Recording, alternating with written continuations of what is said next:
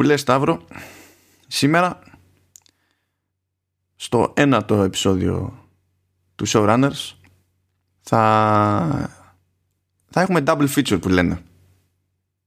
Γιατί οι κομμωδίες είναι δύο. Μία είναι αυτή που θα μας απασχολήσει που είναι πρωτιά για το Showrunners. Μέχρι τώρα το έχουμε παίξει πιο σοβαρή. Ή τέλος πάντων Το έχουμε παίξει σοβαρή τώρα λες και δεν είμαστε σοβαροί. Στις επιλογές Α, εννοώ, ναι, ρε ναι. παιδί. Και, εντάξει δεν είναι ότι πιο μαύρο και σοβαρό ξέρω εγώ το The Umbrella Academy αλλά Κλάους ε, ταυτόχρονα είναι ότι πιο light έχουμε πιάσει Ισχύει Αυτό. Οκ. Αυτή θα είναι, ναι. Η- οπότε είναι η κωμωδία με την οποία θα ασχοληθούμε και φυσικά υπάρχουμε και εμείς. Οπότε αναγκαστικά είναι διπλή κωμωδία. Τραγωδία Με τη διαφορά τη βασική βέβαια είναι ότι μεταξύ των δύο συγκλονιστικών αυτών παραγωγών μόνο η μία έχει κανονικούς κωμικούς, ας το θέσουμε έτσι, ενώ η άλλη τέλος πάντων έχει αυτά που έχει. Γεια σου Σταύρο. Γεια σας και χαρά σας Τουρουρουρουρουρουρου. Έχουμε και το δικό μας jingle όπως σήμερα I'm your host, Stavros Vergos and with me is τουτουν, Ο ταλέπορος. ο Ταλέπορος. Γεια σου σας, κύριε Ταλέπορε. Μαζί μου έχω τον κύριο Μάνο Βέζο. Και ε, θα πιάσουμε το Ted Lasso. Για πες μου για το Ted Lasso, γιατί εγώ δεν είχα ιδέα για το Ted Lasso. Εσύ ήσουν αυτός ο οποίος το πρότεινε κιόλας; Ναι, η αλήθεια είναι ότι το πρότεινα για δύο βασικούς λόγους. Πρώτον, είχα πάρει χαμπάρι ότι σε άλλες χώρες και δεις στην Αμερική είχε προλάβει να έχει μαζέψει μπαζ και μάλιστα πριν τελειώσει η πρώτη προβολή τέλος πάντων της πρώτης σεζόν είχε ανανεωθεί για δεύτερη σεζόν και αφού τελείωσε και η προβολή της πρώτης ανανεώθηκε και για τρίτη σεζόν. Δηλαδή έχει πάρει φόρα το πράγμα. Α, ε, ένας άλλος λόγος που το πήρα χαμπάρι είναι ότι εγώ προφανώς πληρώνω όλα τα streaming services επιγής οπότε πληρώνω και το Apple TV Plus. Και πάει λέγοντας. Οπότε είχα πρόσβαση εύκολη στο, στο Ted Lasso γιατί είναι παραγωγή της Apple για το Apple TV Plus. Και εντάξει είχα μπει στη διαδικασία έψαχνα εκεί πέρα για μια κωμική σειρά. Είχα ακούσει και ότι γινόταν λίγο τζέρτσελο. Λέω, ας κόψουμε λίγο κίνηση. Και εντάξει, δεν θέλει και πάρα πολύ εδώ που τα λέμε, γιατί και το κόνσεπτ είναι τέτοιο που είναι εύκολο αν είσαι.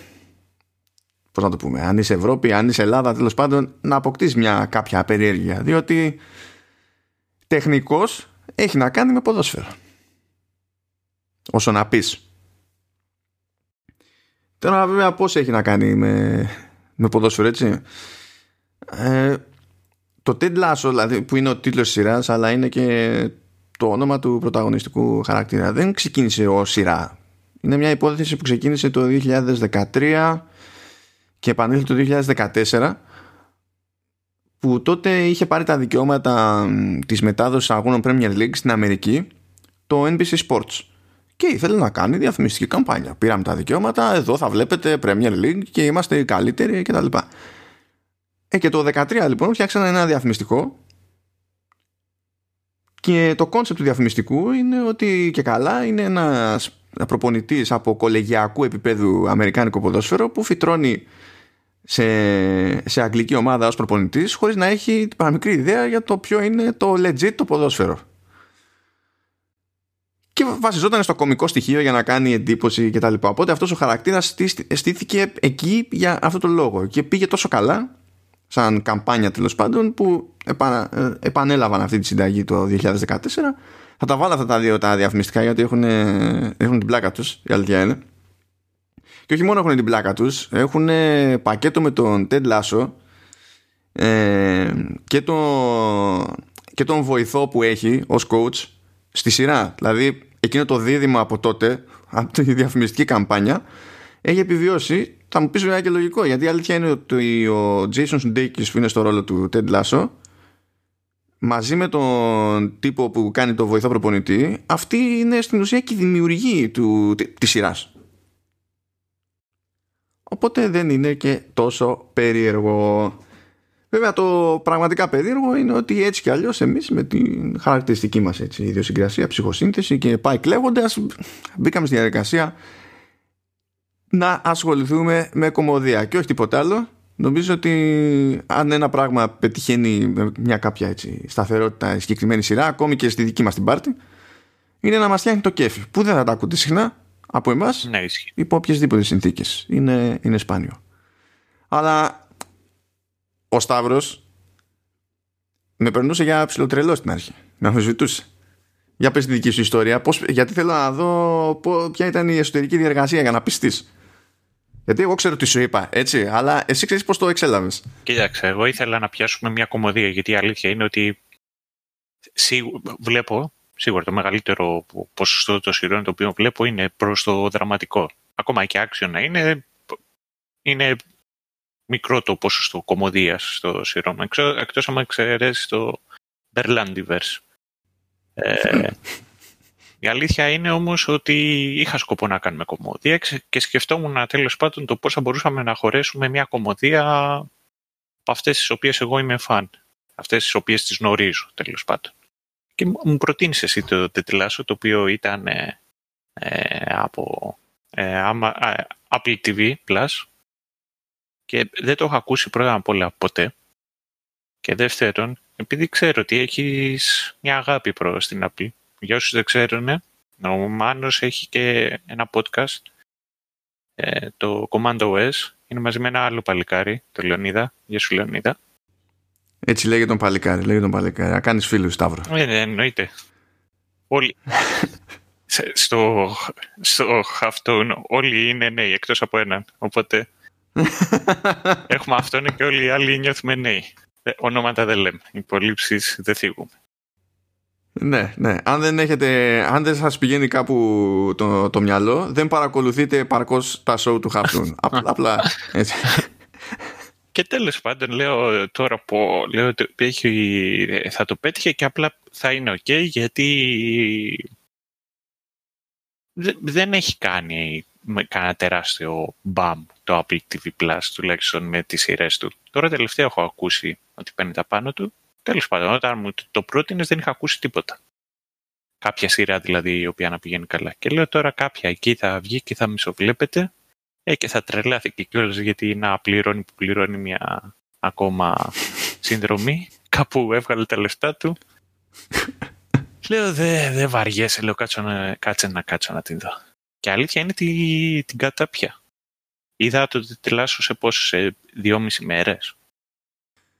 Ε, ναι, εντάξει, κοίτα, είναι μια δεκαριά επεισόδια που είναι εκεί περίπου μισά ώρα έτσι κι αλλιώς. Είναι κλασική περίπτωση δηλαδή μοτίβου κομμωδίας. Οπότε δεν απαιτεί και την προσπάθεια που απαιτούν άλλες σειρές που έχουμε καλύψει Ναι, μέχρι ναι, τώρα. ναι. Αυτό θέλω να πω. Σίγουρα. Ε, κοίταξε, το, το θετικό για μένα ήταν ότι δεν ήταν sitcom.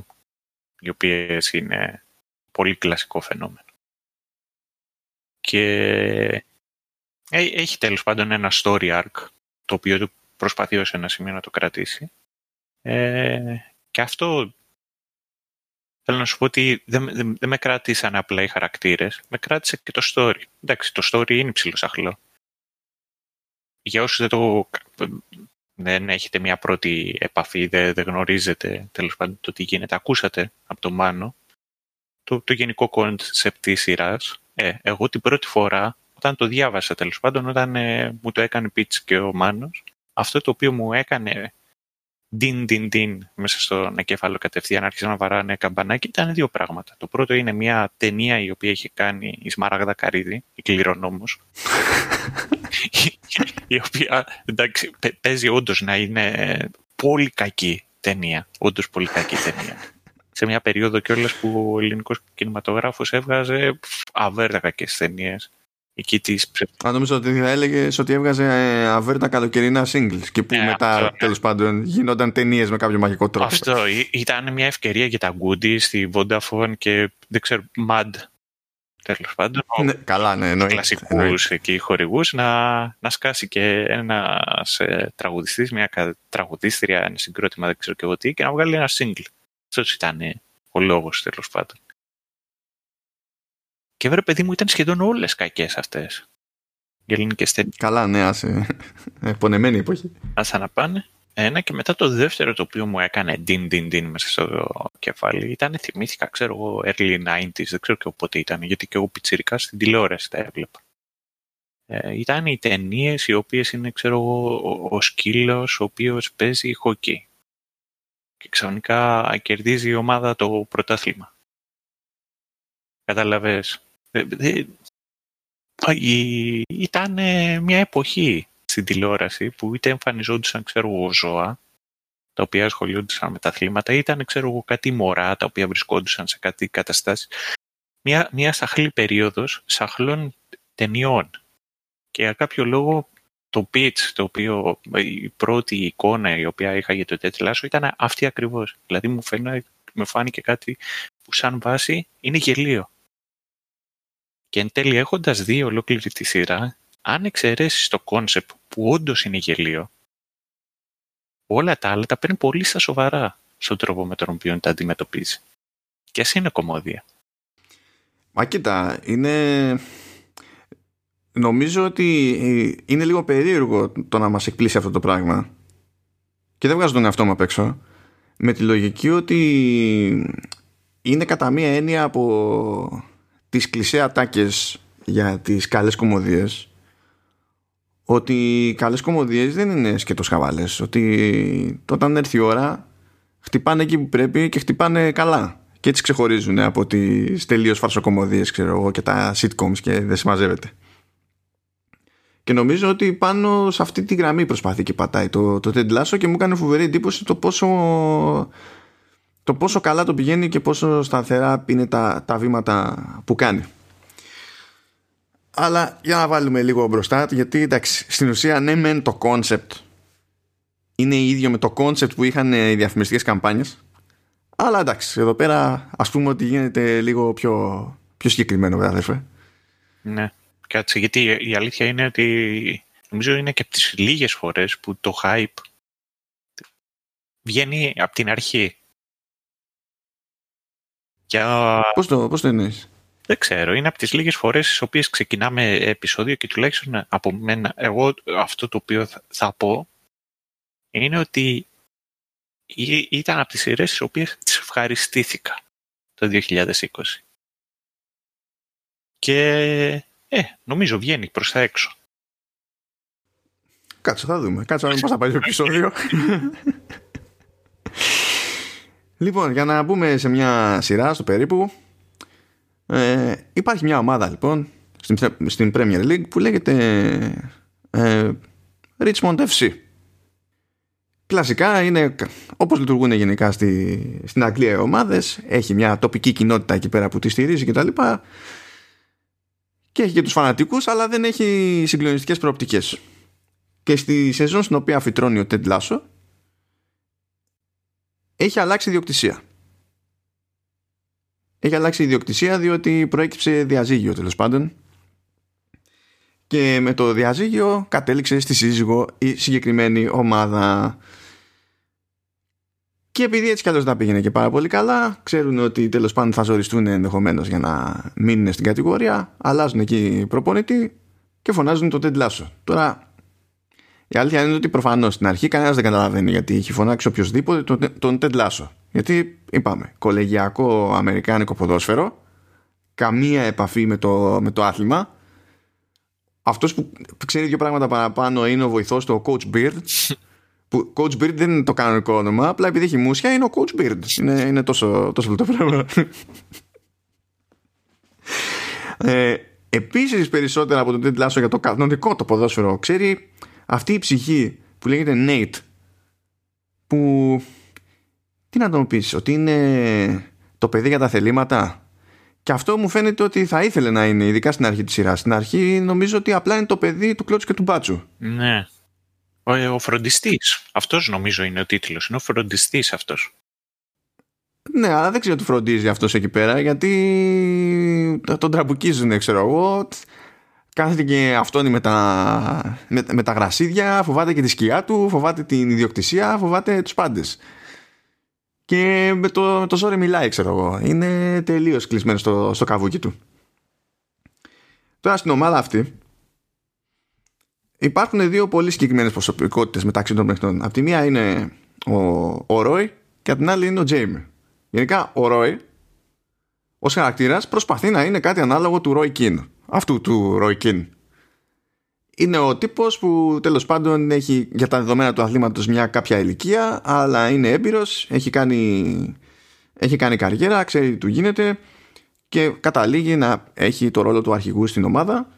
Ε, όπως συμβαίνει και με τον Roy Keane ε, εντάξει όταν τα πάρει κρανίο φαίνεται ρε παιδί μου και δεν θέλει και πολύ είναι, είναι αγαπούλας. Θα το πούμε έτσι. Ε, αγαπούλας Ιρλανδός. Από... παλιά σκοπής. Ναι ναι. Το και. Και απ' την άλλη έχουμε τον Τζέιμι, ο οποίος υποτίθεται ότι είναι ανερχόμενος παίχτης που έχει σκάσει στην ομάδα ως δανεικός από τη Manchester City. Και αυτός είναι στη φάση εγκεφαλικά ότι είμαι ήδη διάσημος, είμαι, είμαι παιχτούρα μεγάλη, έτσι και αγγίξω την μπάλα, ε, η πάσα είναι κάτι ξένο για μένα, διότι έτσι κι αλλιώς όλοι οι υπόλοιποι εδώ πέρα είναι άμπαλοι και δεν αξίζουν ευκαιρία, θα την πάρω την μπάλα και θα βάλω γκολ έχει φτιάξει την κλίκα του εκεί πέρα. Με την κλίκα του όταν βαριούνται βασανίζουν τον Nate. του κάνουν διάφορα. Έχει, έχει γραμμένο τον Roy παρότι υποτίθεται ότι είναι ο αρχηγός και ο πιο έμπειρος και τα λοιπά. Έχει γραμμένο οποιονδήποτε προπονητή, γιατί σου λέει γιατί θα μου κάνετε και χάρη σας κάνω που είμαι εδώ πέρα από τη Manchester City. Και γενικά είναι ένας όμορφος άνθρωπος και χαρακτήρας σε, σε πρώτη φάση. Να κάνω να κάνω εγώ ένα σχόλιο για το Τζέιμι. Για πες. Με μένα, για, για να πω την αλήθεια, δεν μου τίμησε τόσο ποδοσφαιριστή, αν και έχω μια ιστορία για ποδοσφαιριστή να πω. Μου θύμισε περισσότερο η όλη φάση το Ρόμπι Williams. Το Ρόμπι Williams? Πώς και έτσι; Ναι, το τραγούδι. Το Όχι Ρομπίν, Ρόμπι. Που ήταν ο τραγουδιστής από το Stick That. Ναι, ναι, όχι, ναι, το κατάλαβα. το κατάλαβα. Τέλος πάντων, για να μην το μπερδέψω. Πρώτα απ' όλα, αυτό το ξέρω σίγουρα, ότι ήταν, ήταν κολλητός με ποδοσφαιριστές. Ξέρω ότι ήταν κολλητός σε, σε αρκετές φάσεις με τον ε, Wayne Rooney και απλά οριάζανε και, και εκείνο το διάστημα είχαν πρόβλημα στη Manchester και με τον Rooney επειδή ήταν ο Williams και τον είχε παρασύρει. Ναι, ναι, Μετά... επειδή είχε παρασυρθεί ο Wayne Rooney επειδή ήταν ο Williams ναι. και μετά το δεύτερο, το οποίο ισχύει, είναι ότι θυμήθηκα λιγάκι και το ολόκληρο το story, το πώς αυτός ήταν ο μικρότερος τέλος πάντων στο Stake That, ήταν ο πρώτος ο οποίος σηκώθηκε και έφυγε και έκανε, πώς να σου πω, όλο καριέρα και σου λένε ότι παρότι ήταν και τότε ο μικρότερος μέσα στο group, ήταν αυτός ο οποίος ε, το έπαιζε τίβα. Α, γι' αυτό, εντάξει, τώρα κάπου έκλεισε ο ναι. κύκλος και κατάλαβα τη, τη σύνδεση.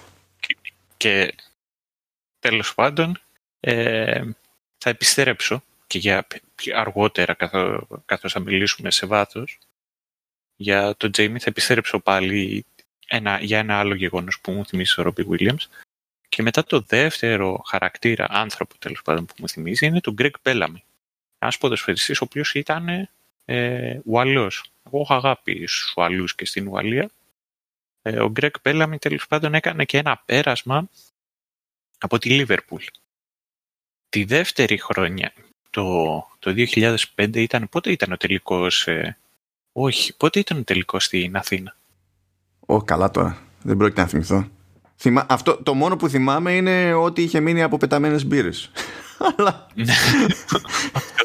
Τέλος πάντων, ήταν, ήταν τις καλές χρονιές σε Λίβερπουλ. Νομίζω ότι ήταν αυτή η χρονιά, γιατί δεν κάθισε πολύ στη Λίβερπουλ. Και ήταν τέλος πάντων είχαν προπονητή το Μπερνίτεθ και είχαν ένα μάτς στη Βαρκελόνη να κάνουν. Ε, και για τον οποιοδήποτε λόγο έπαιζε ένα κενό κάτι τέτοιο και το συνήθιζε τότε ο Μπενίτεθ να παίρνει την ομάδα και να τους πηγαίνει στη Βαρκελόνη γιατί και αυτός εκεί νομίζω κάπου εκεί μεγάλος έζησε τέλος πάντων θα, δεν θα το πω με σιγουριά αλλά τέλος πάντων τους πήγαινε εκεί κάπου στην Ισπανία βασικά άσε από τη στιγμή που δεν κόβομαι ότι ήταν κοντά στη Βαρκελόνη, ας πούμε ότι τους πήγαινε κάπου στην Ισπανία, που είμαι σίγουρος ότι τους πήγαινε κάπου στην Ισπανία. Και εκεί πηγαίνουν να χαλαρώσουν. Και τι τους έβαζε να κάνουν, να παίζουν γκολφ. Έτσι για να χαλαρώσουν δύο-τρεις μέρες πριν από ένα σπουδαίο αγώνα. Να μην σας πολυλογώ, κάποια στιγμή είχαν μαζευτεί εκεί οι παίκτες και ξαφνικά άρχιζαν να, να τραγουδάνε καραόκε. Και για τον οποιοδήποτε λόγο τραβάει σκάλωμα τότε ο, ο Μπέλαμι και πιάνει το συμπέκτη του πρέπει να ήταν ο Ρίισε. Mm. Ένας κοκκινομάρης πάνω αριστερό μπακ που ήταν τόσα χρόνια. Και του έλεγε τραγούδα, τραγούδα, τραγούδα, τραγούδια. Ο άλλος εκεί λέει, ξέρω εγώ, παράτα με, δεν θέλω να τραγουδήσω. Τραγούδα, τραγούδα, τραγούδα, τραγούδα. Δεν θέλω να τραγουδήσω. «Ρε, θα τραγουδήσεις!» Και κοντέψαν να πιαστούν στα χέρια, τους χωρίσανε και μετά κατά τη διάρκεια της νύχτας, ενώ κοιμόταν ορίσε, ξαφνικά ανοίγει η πόρτα του δωματίου του, σκάει μέσα ο Μπέλαμι με ένα μπαστούνι του γκολφ και προσπαθεί να σπάσει τα πόδια του συμπέκτη του επειδή δεν δέχτηκε να τραγουδήσει όταν του το πρότεινε. Είναι, είναι γνήσια βρετανικό snapshot από την καθημερινότητα αυτό έτσι. το, το θέμα είναι ότι γίνεται της κακομήρας. Εκεί την επόμενη μέρα κάπου θα βρίσκουνε βάζει γκολ ε, στο ματ με την Μπαρτσελώνα ο Μπέλαμι τρέχει προς τη γραμμή του κόρνερ παίρνει το σημαίακι του κόρνερ και κάνει την μπαστούνι του γκολφ. Τι να πεις; Τι να πεις, ναι, κοίταξε. Περίμενε, είχε πάρει. Το... Νομίζω ότι το είχε πάρει το σημαίακι, αλλά μπορεί να έχω βάλει σε αλτσερικό. Σίγουρα έκανε την κίνηση ότι χτυπούσε το... Τη χτυπούσε σαν... Ε... Τη χτυπούσε τέλος πάντων με μπαστούνι του γκολφ. Okay. Όλο, όλο αυτό βέβαια έτσι, κινείται σε ένα επίπεδο τέλος πάντων νοημοσύνης και οριμότητας που καταφέρει να είναι πάνω από τα αντίστοιχα επίπεδα του Τζέιμι. Τουλάχιστον στη, στη σειρά έτσι. Οπότε είναι νομίζω ναι μην το, μην το παρακάνουμε δηλαδή.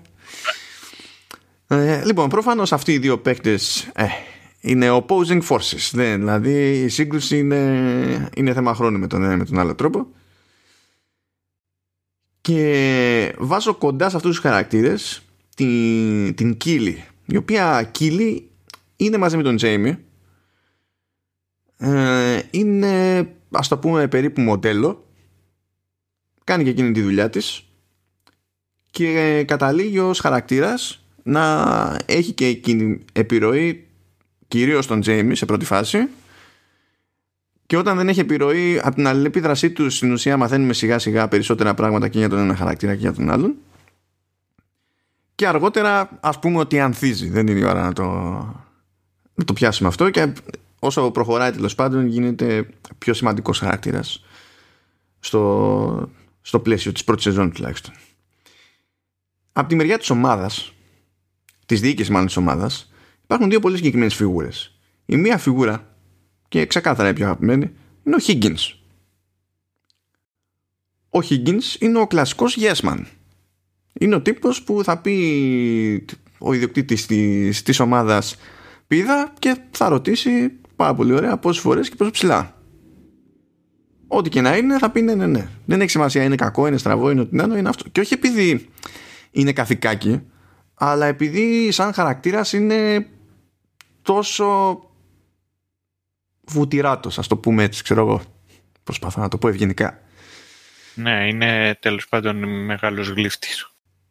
Ναι, αλλά δεν είναι ότι καταλαβαίνει όταν κάνει τώρα, ξέρεις, αλητία και το τι σημαίνει αυτό που του, που του ζητάνε.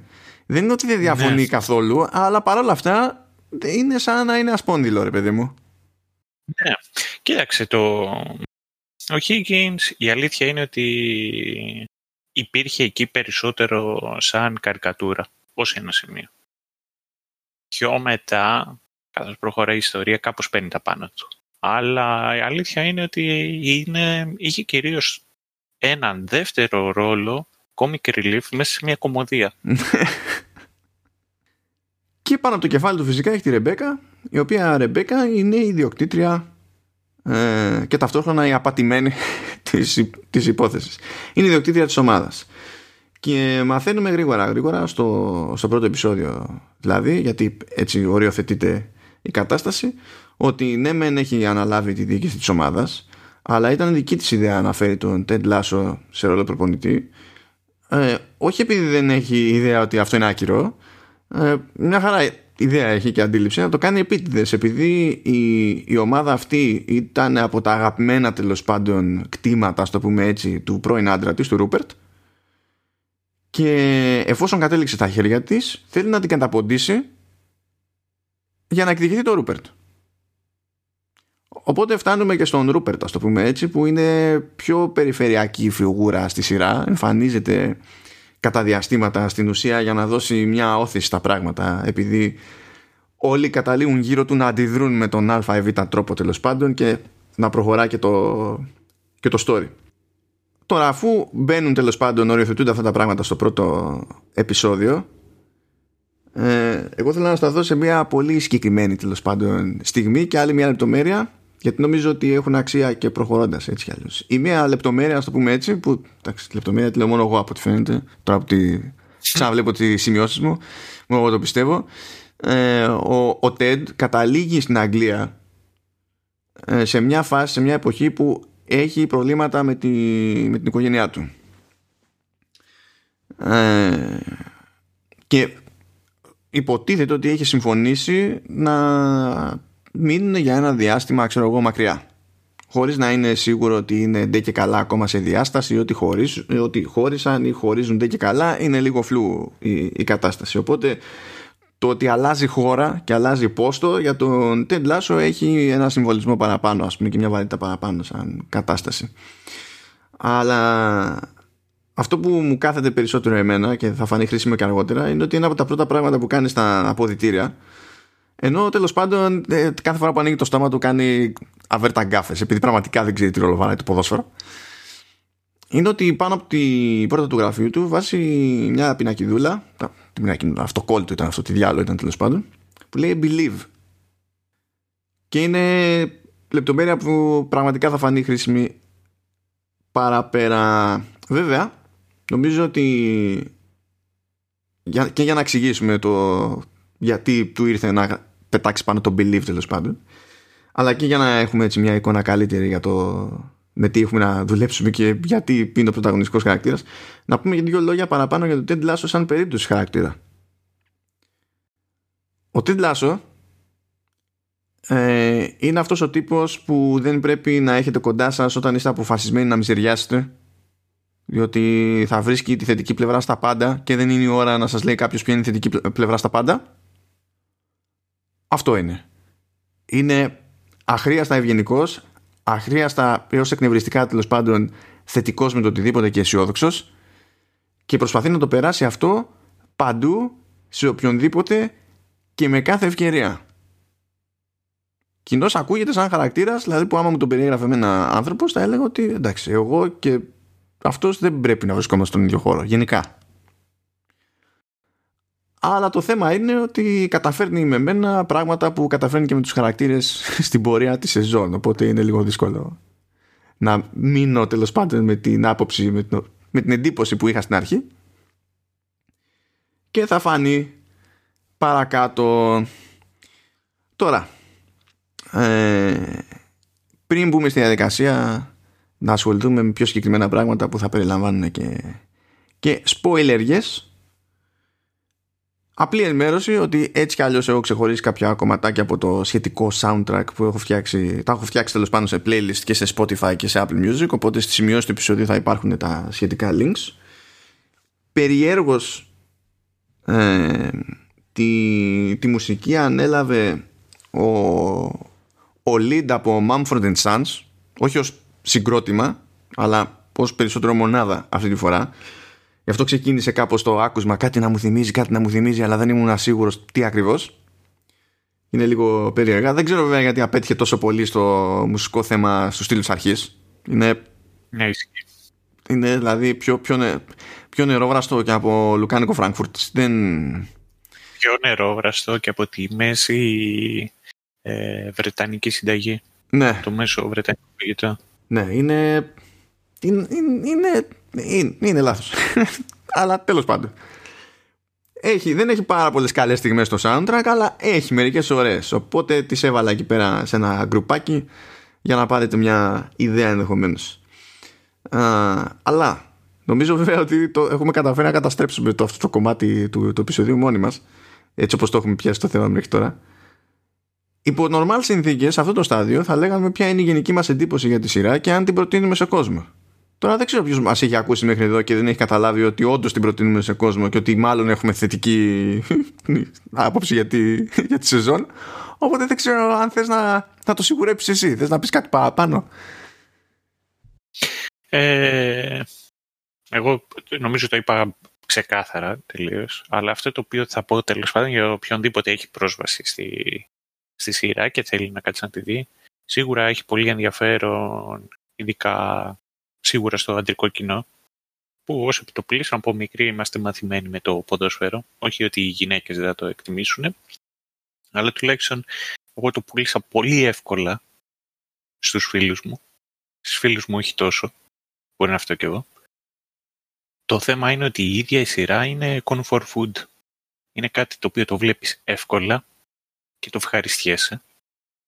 Και οι χαρακτήρες οι ίδιοι είναι και πλούσιοι, έχουν, έχουν εναλλαγές, ε, έχουν ε, ελαττώματα και αυτό τους κάνει ενδιαφέροντες. Αλλά το πιο σημαντικό από όλα είναι ότι είναι ευγενικοί στο τέλος. Ακόμα και όταν είναι κόπανοι, είναι ευγενικοί. Και αυτό σου φέρνει μια ζεστασιά, μια ευχαρίστηση που πλέον εγώ την κρίνω πιο ψηλά από το πόσο αστεία είναι όταν προσπαθεί η σειρά. Δηλαδή η αίσθηση της ζεστασιάς που σου φέρνει ο, ο ίδιος ο Τεντλάς, ο οποίος είναι ένα force of nature, εν τέλει είναι πιο σημαντικός παράγοντας για μένα από ότι το ίδιο το γέλιο το οποίο έριξα. Δώσε του μια ευκαιρία. Δεν είναι από τις καλύτερες κομμωδίες τις οποίες έχεις δει, αλλά σίγουρα είναι από τις πιο ευχάριστες σειρές τις οποίες έχεις δει. Δεν ξέρω άμα... Νομίζω ότι όποιος το δει θα το καταλάβει αυτό το οποίο, αυτό το οποίο λέω. Δεν θα διαφωνήσω τίποτα από αυτά. Απλά θα προσθέσω ότι αν κάποιος έχει Apple TV Plus ε, ας κάνει ένα κόπο Καλά αυτό ισχύει γενικά για κάποιο λόγο που δεν έχω κατανοήσει ακόμη στις, στο, στις, στις σειρές, στις παραγωγές του Apple TV Plus έχουν πολύ καλή μετάφραση στα ελληνικά στον υπότιτλο. Έχουν με διαφορά καλύτερη μετάφραση από το επίπεδο που πετυχαίνω ε, αλλού. Και έχουν και μερικά παραδείγματα που δείχνουν ότι ο μεταφραστής βασανίστηκε και κατάλαβε ότι δεν μπορούσε να μεταφέρει ακριβώς το ίδιο νόημα στο χώρο και το χρόνο που είχε διαθέσιμο. Ήξερε όμως ότι έπρεπε να πιάσει την ανάλογη αίσθηση. Και για να κάνουμε το... Όχι, δεν θα βάλω explicit γιατί δεν φταίω εγώ. Λυπάμαι. Είναι straight quote από τη σειρά και έχει τον υπότιτλο. Γενικά, πέφτει ο μεταφραστής θα κάνεις και εσύ, θα κάνεις και εσύ σαν το χείο quote ε, τον, ε, τον Καραϊσκάκη. Σίγουρα δεν θα κάνω τον Καραϊσκάκη. Αλλά... θα, κάνω, θα κάνω τον Ρόι. Κοντά είμαστε. Κοντά είμαστε. Τέλος πάντων γίνεται σε κάποια φάση μια μανούρα εκεί στο πρώτο επεισόδιο. Φυσικά τα παίρνει κρανίο με τη μία ο Ρόι και λέει ξέρω εγώ κάντε αυτό. Or I'll start punching dicks. Και ο θεός της μετάφρασης γράφει θα σας αρχίσω στα πεοσκάμπιλα και εκεί αποφάσισα ότι είναι σίγουρο ότι θα δω αυτή τη σειρά μέχρι το τέλος ό,τι και να γίνει. Αν μη τι άλλο ως ένδειξη σεβασμού προς το μεταφραστή.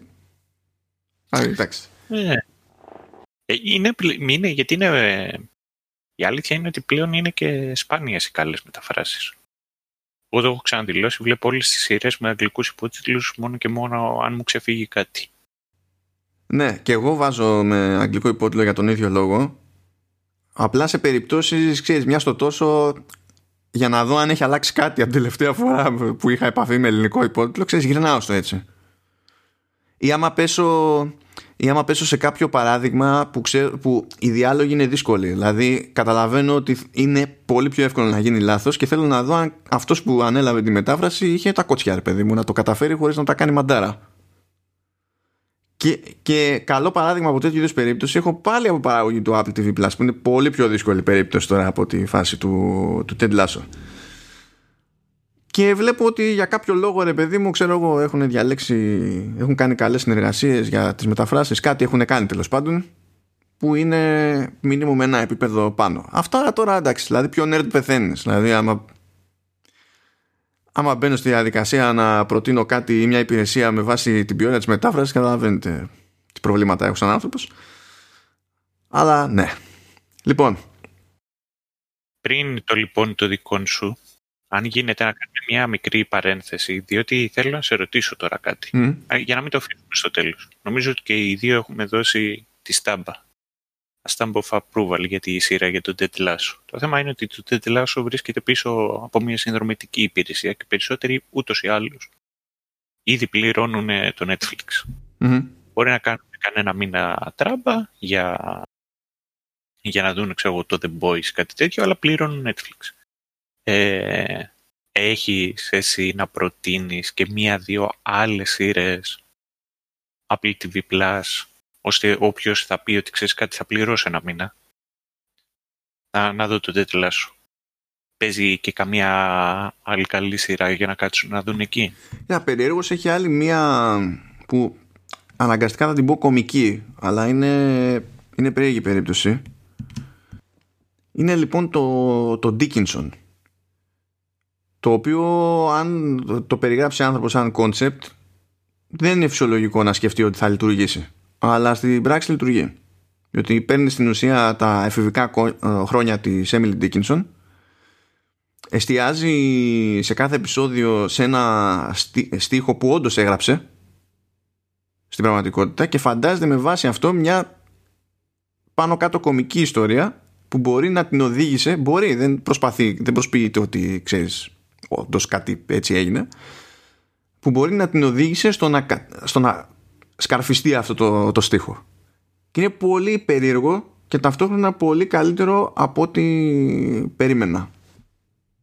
Ε και τώρα εντάξει υπάρχει πάντα το σέρβαν του, του Σιάμαλαν αν έχετε καημό Σιάμαλαν είναι και περίεργος έχει ψηλοπερπατήσει αυτό. Δεν έχει θεωρηθεί από τα φλούξ ας πούμε του, του Σιάμαλαν ναι και αντί άλλο ένα υπάρχει το, το For All Mankind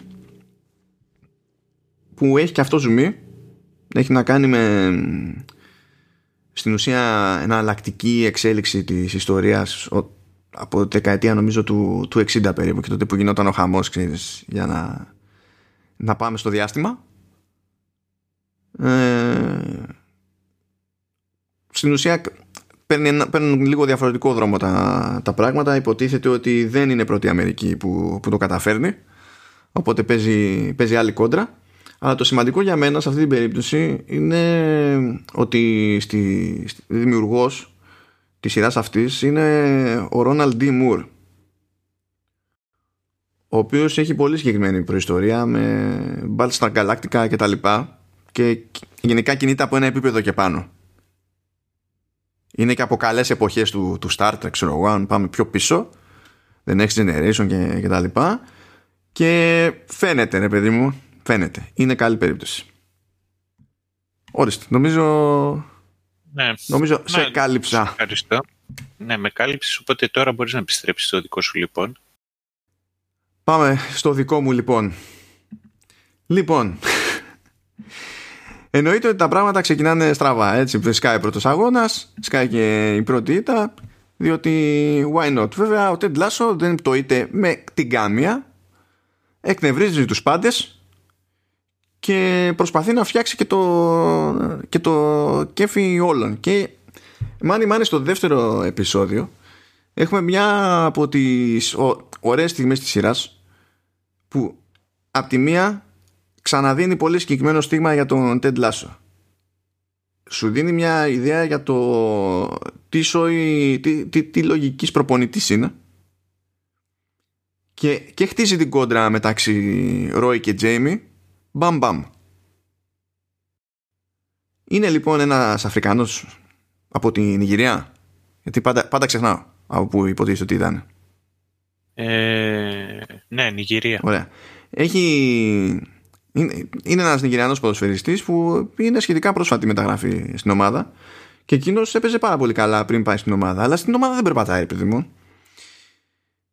Και γενικά φαίνεται φαίνεται καλό συνάτο τύπος και τα λοιπά, αλλά φαίνεται ταυτόχρονα και πεσμένος. Και παίρνει χαμπάρι στα γρήγορα ο Τεντ Λάσο ότι είναι τα γενέθλιά του εκείνες τις μέρες και οργανώνει τη, τη φάση με τους υπόλοιπους παίκτες για να του κάνουν πάρτι έκπληξη.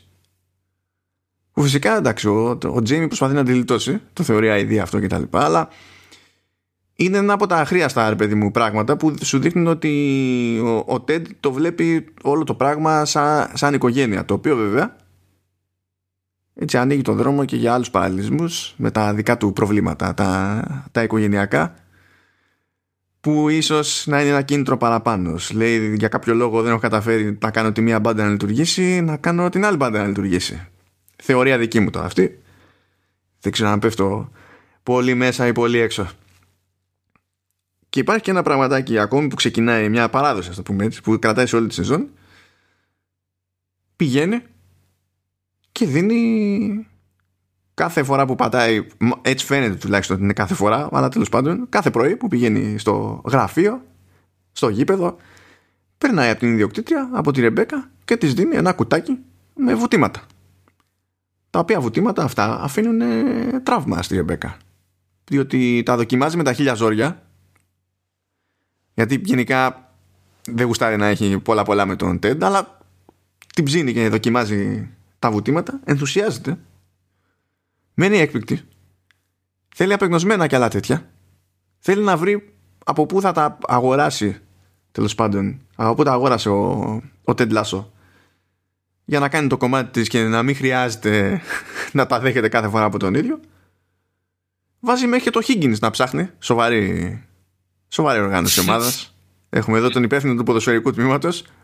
Βγες παιδί μου, πάρες βάρνα τα μαγαζιά στο, στο Λονδίνο, στην περιοχή τέλος πάντων ε, γιατί χρειαζόμαστε να βρούμε αυτά τα βουτήματα και τα λοιπά και σκαλώνει αυτή είναι μια παράδοση συγκεκριμένη και, τη, και την κρατάει η, την κρατάει ο, ο Τεντλάσο δεν το αλλάζει αυτό με τίποτα τώρα από εκεί και πέρα προχωρώντας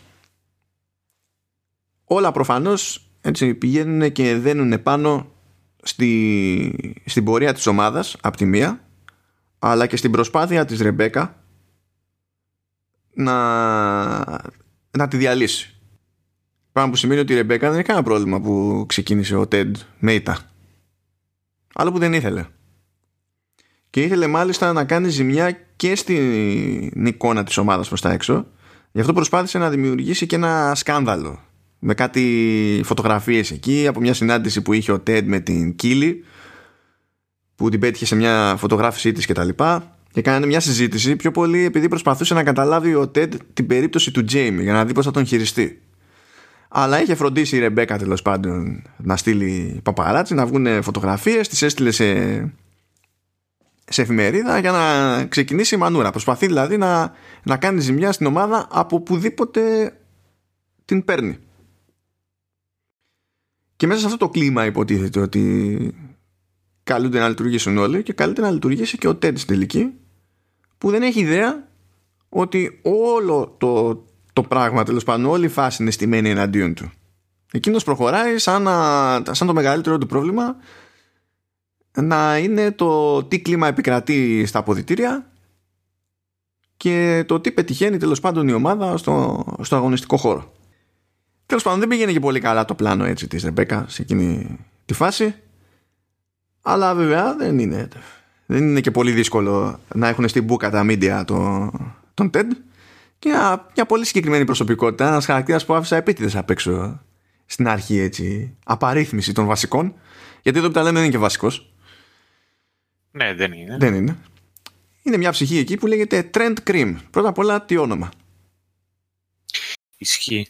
Να πω, βασικά θα, θα επαναδιατυπώσω. Δεν είναι βασικός όπως είναι οι άλλοι, αλλά είναι εξίσου, πώς να σου πω, είναι εξίσου σημαντικό κομμάτι της κουλτούρας του ποδοσφαίρου. Πώς είναι ο, ο γερόλικος που είναι ο, ο Ρόι και τώρα ο κολοπεδαράς που είναι ο Τζέιμι.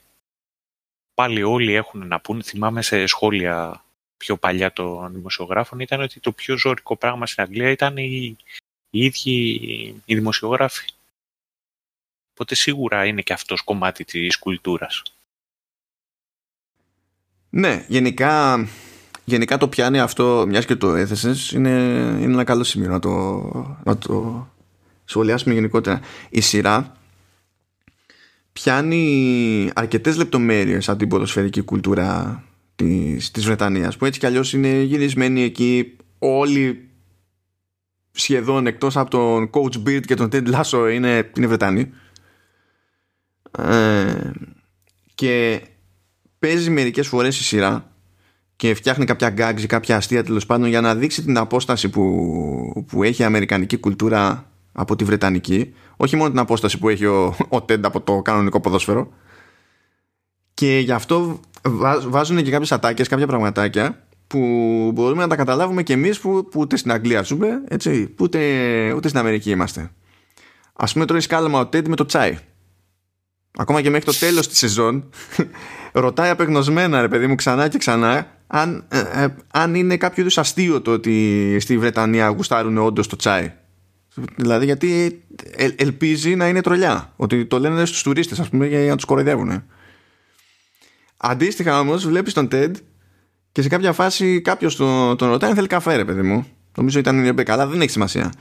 Ε, ναι, ναι. Λέει, ναι, OK. Okay. Και λέει πώς τον πίνεις τον καφέ; Ε, λέει όπως να είναι ε, αρκεί να μην καταλαβαίνω τη γεύση του καφέ. αυτό είναι αλήθεια. ναι, ναι. ότι έτσι συμπεριφέρονται και οι Αμερικανοί, αλλά και η πραγματικότητα είναι ότι στη Βρετανία, στο Λονδίνο είμαι σίγουρος ότι θα είναι πιο ανθρώπινα τα πράγματα. Εγώ το μεγαλύτερο διάστημα το οποίο έχω περάσει στη Βρετανία είναι στην Ουαλία.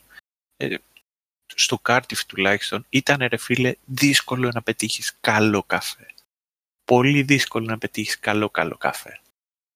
Οπότε ίσως και αυτός είναι ένας από τους λόγους για τους οποίους τους πρώνουν προς το τσάι. Αλλά η αλήθεια είναι ότι και εγώ το έμαθα το τσάι. Έπινα κουβάδες. Και λατρεύω Earl Grey.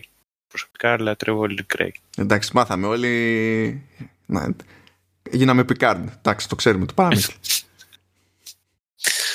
Ε. ναι, έχει, έχει διάφορα τέτοια.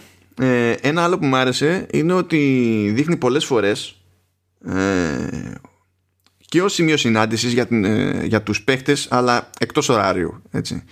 αλλά και ως στέκει ας το πούμε ε, ή μέρος για μια συζήτηση παραπάνω με τους μετόχους με τη διοίκηση αλλά χαλαρά εκτός γραφείου τέλος πάντων την τοπική pub που υποτίθεται ότι εκεί πέρα είναι και οι πιο φανατήλες ξέρω εγώ με την ομάδα και έχει και μια άλλη ψυχή που μ' άρεσε πάρα πολύ, ήταν πάντα στην pub, είναι ότι όλοι, όλοι έχουν στον αυτόματο να βρίζουν τον, τον TED.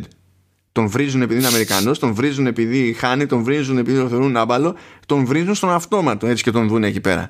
Οποιοδήποτε και αν είναι. Αλλά υπάρχει ένας ένας τυπάς εκεί πέρα στο group που ρίχνει τα χοντρά, τα μπινελίκια, που κάθε φορά πηγαίνει κόντρα στο ρεύμα, είναι ευγενικός ε, ενθουσιάζεται που του μίλησε ο προπονητής, του λέει ευχαριστώ, ξέρω εγώ, τον βοηθάει και μετά τον βρίζουν οι άλλοι επειδή είναι καλό στο, στον TED.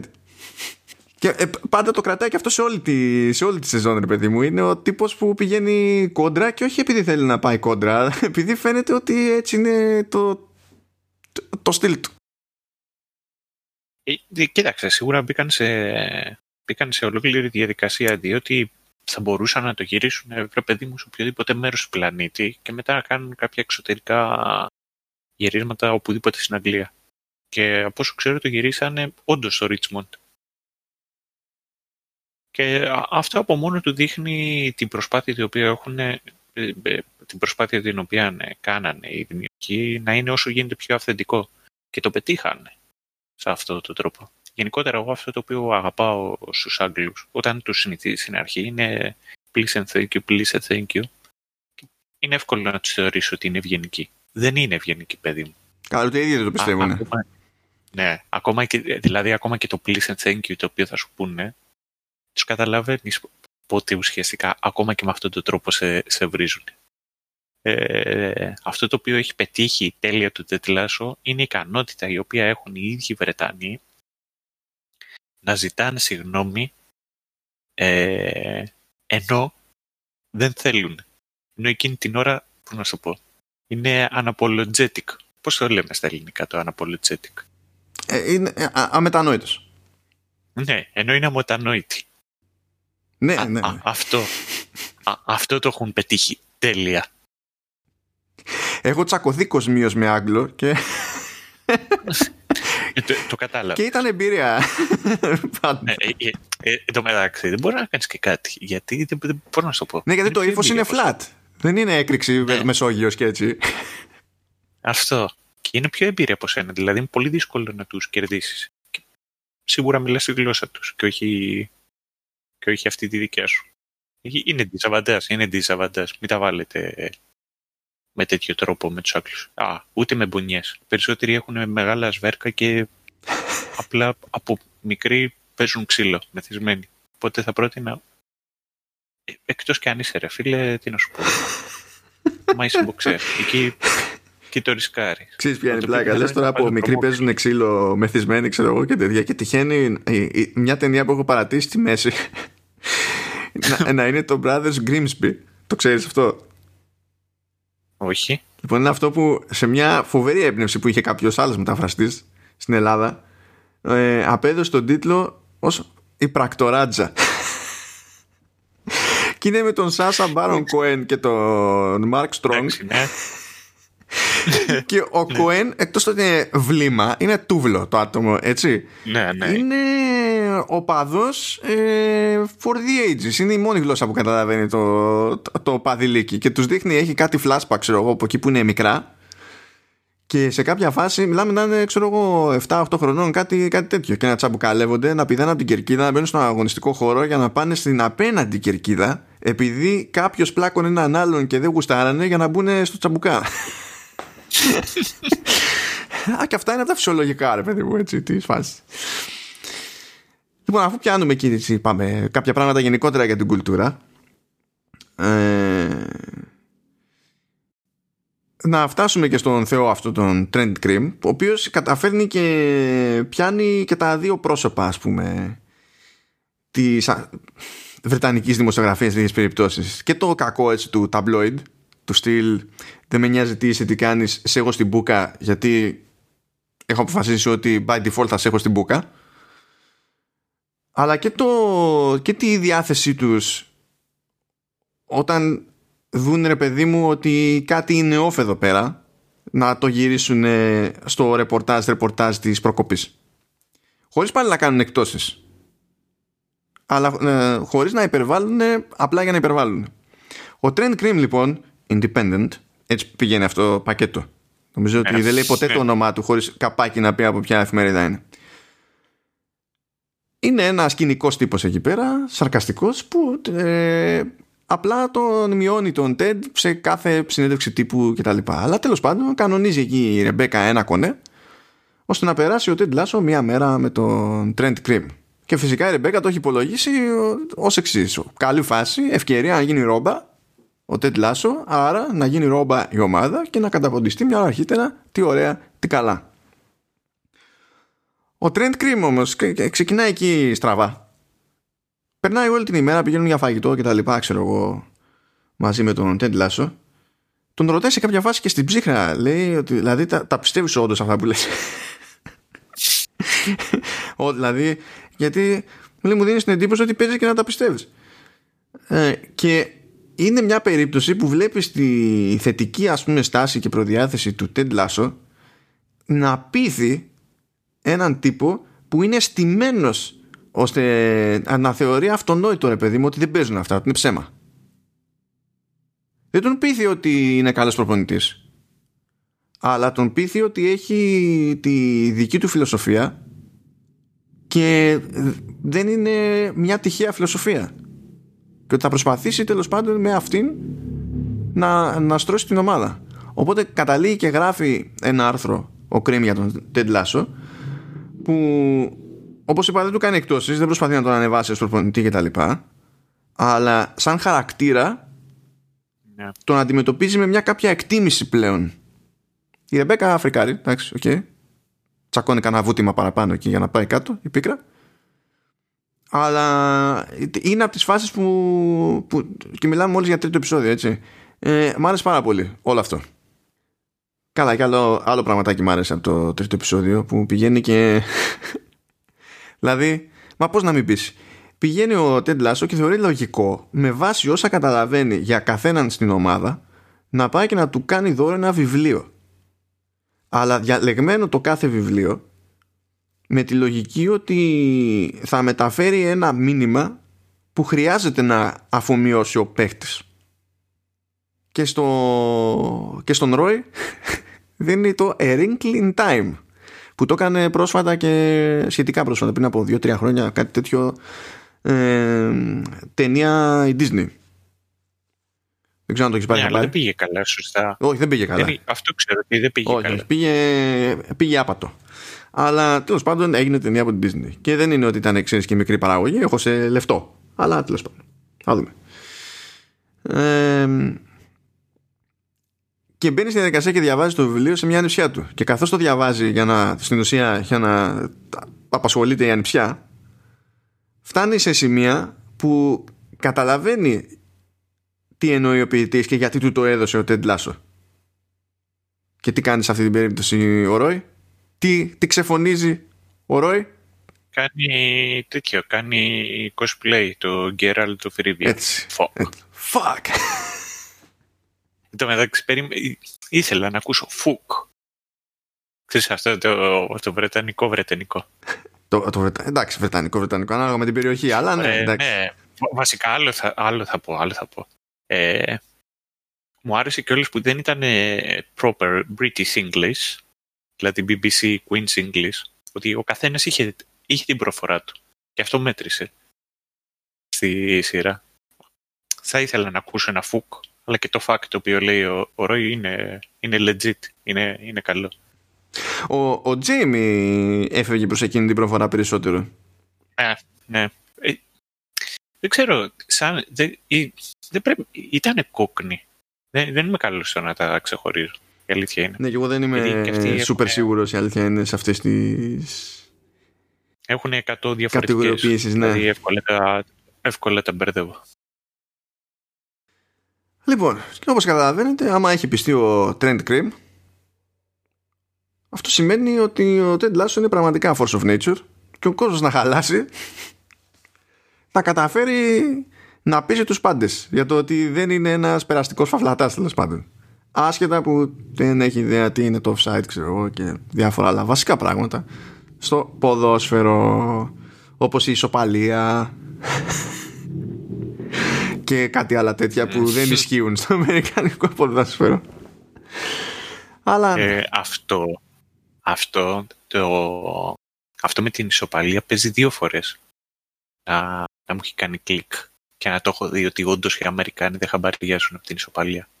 Πριν από μερικά χρόνια, τέλος πάντων, υπάρχει το, το, το ευρωπαϊκό και το αμερικάνικο πρωτάθλημα League of Legends, το οποίο προβάλλεται συγκεκριμένες ώρες και μέρες. Συνήθως πέφτει Πέμπτη Παρασκευή, Σαββάτο Κυριακή.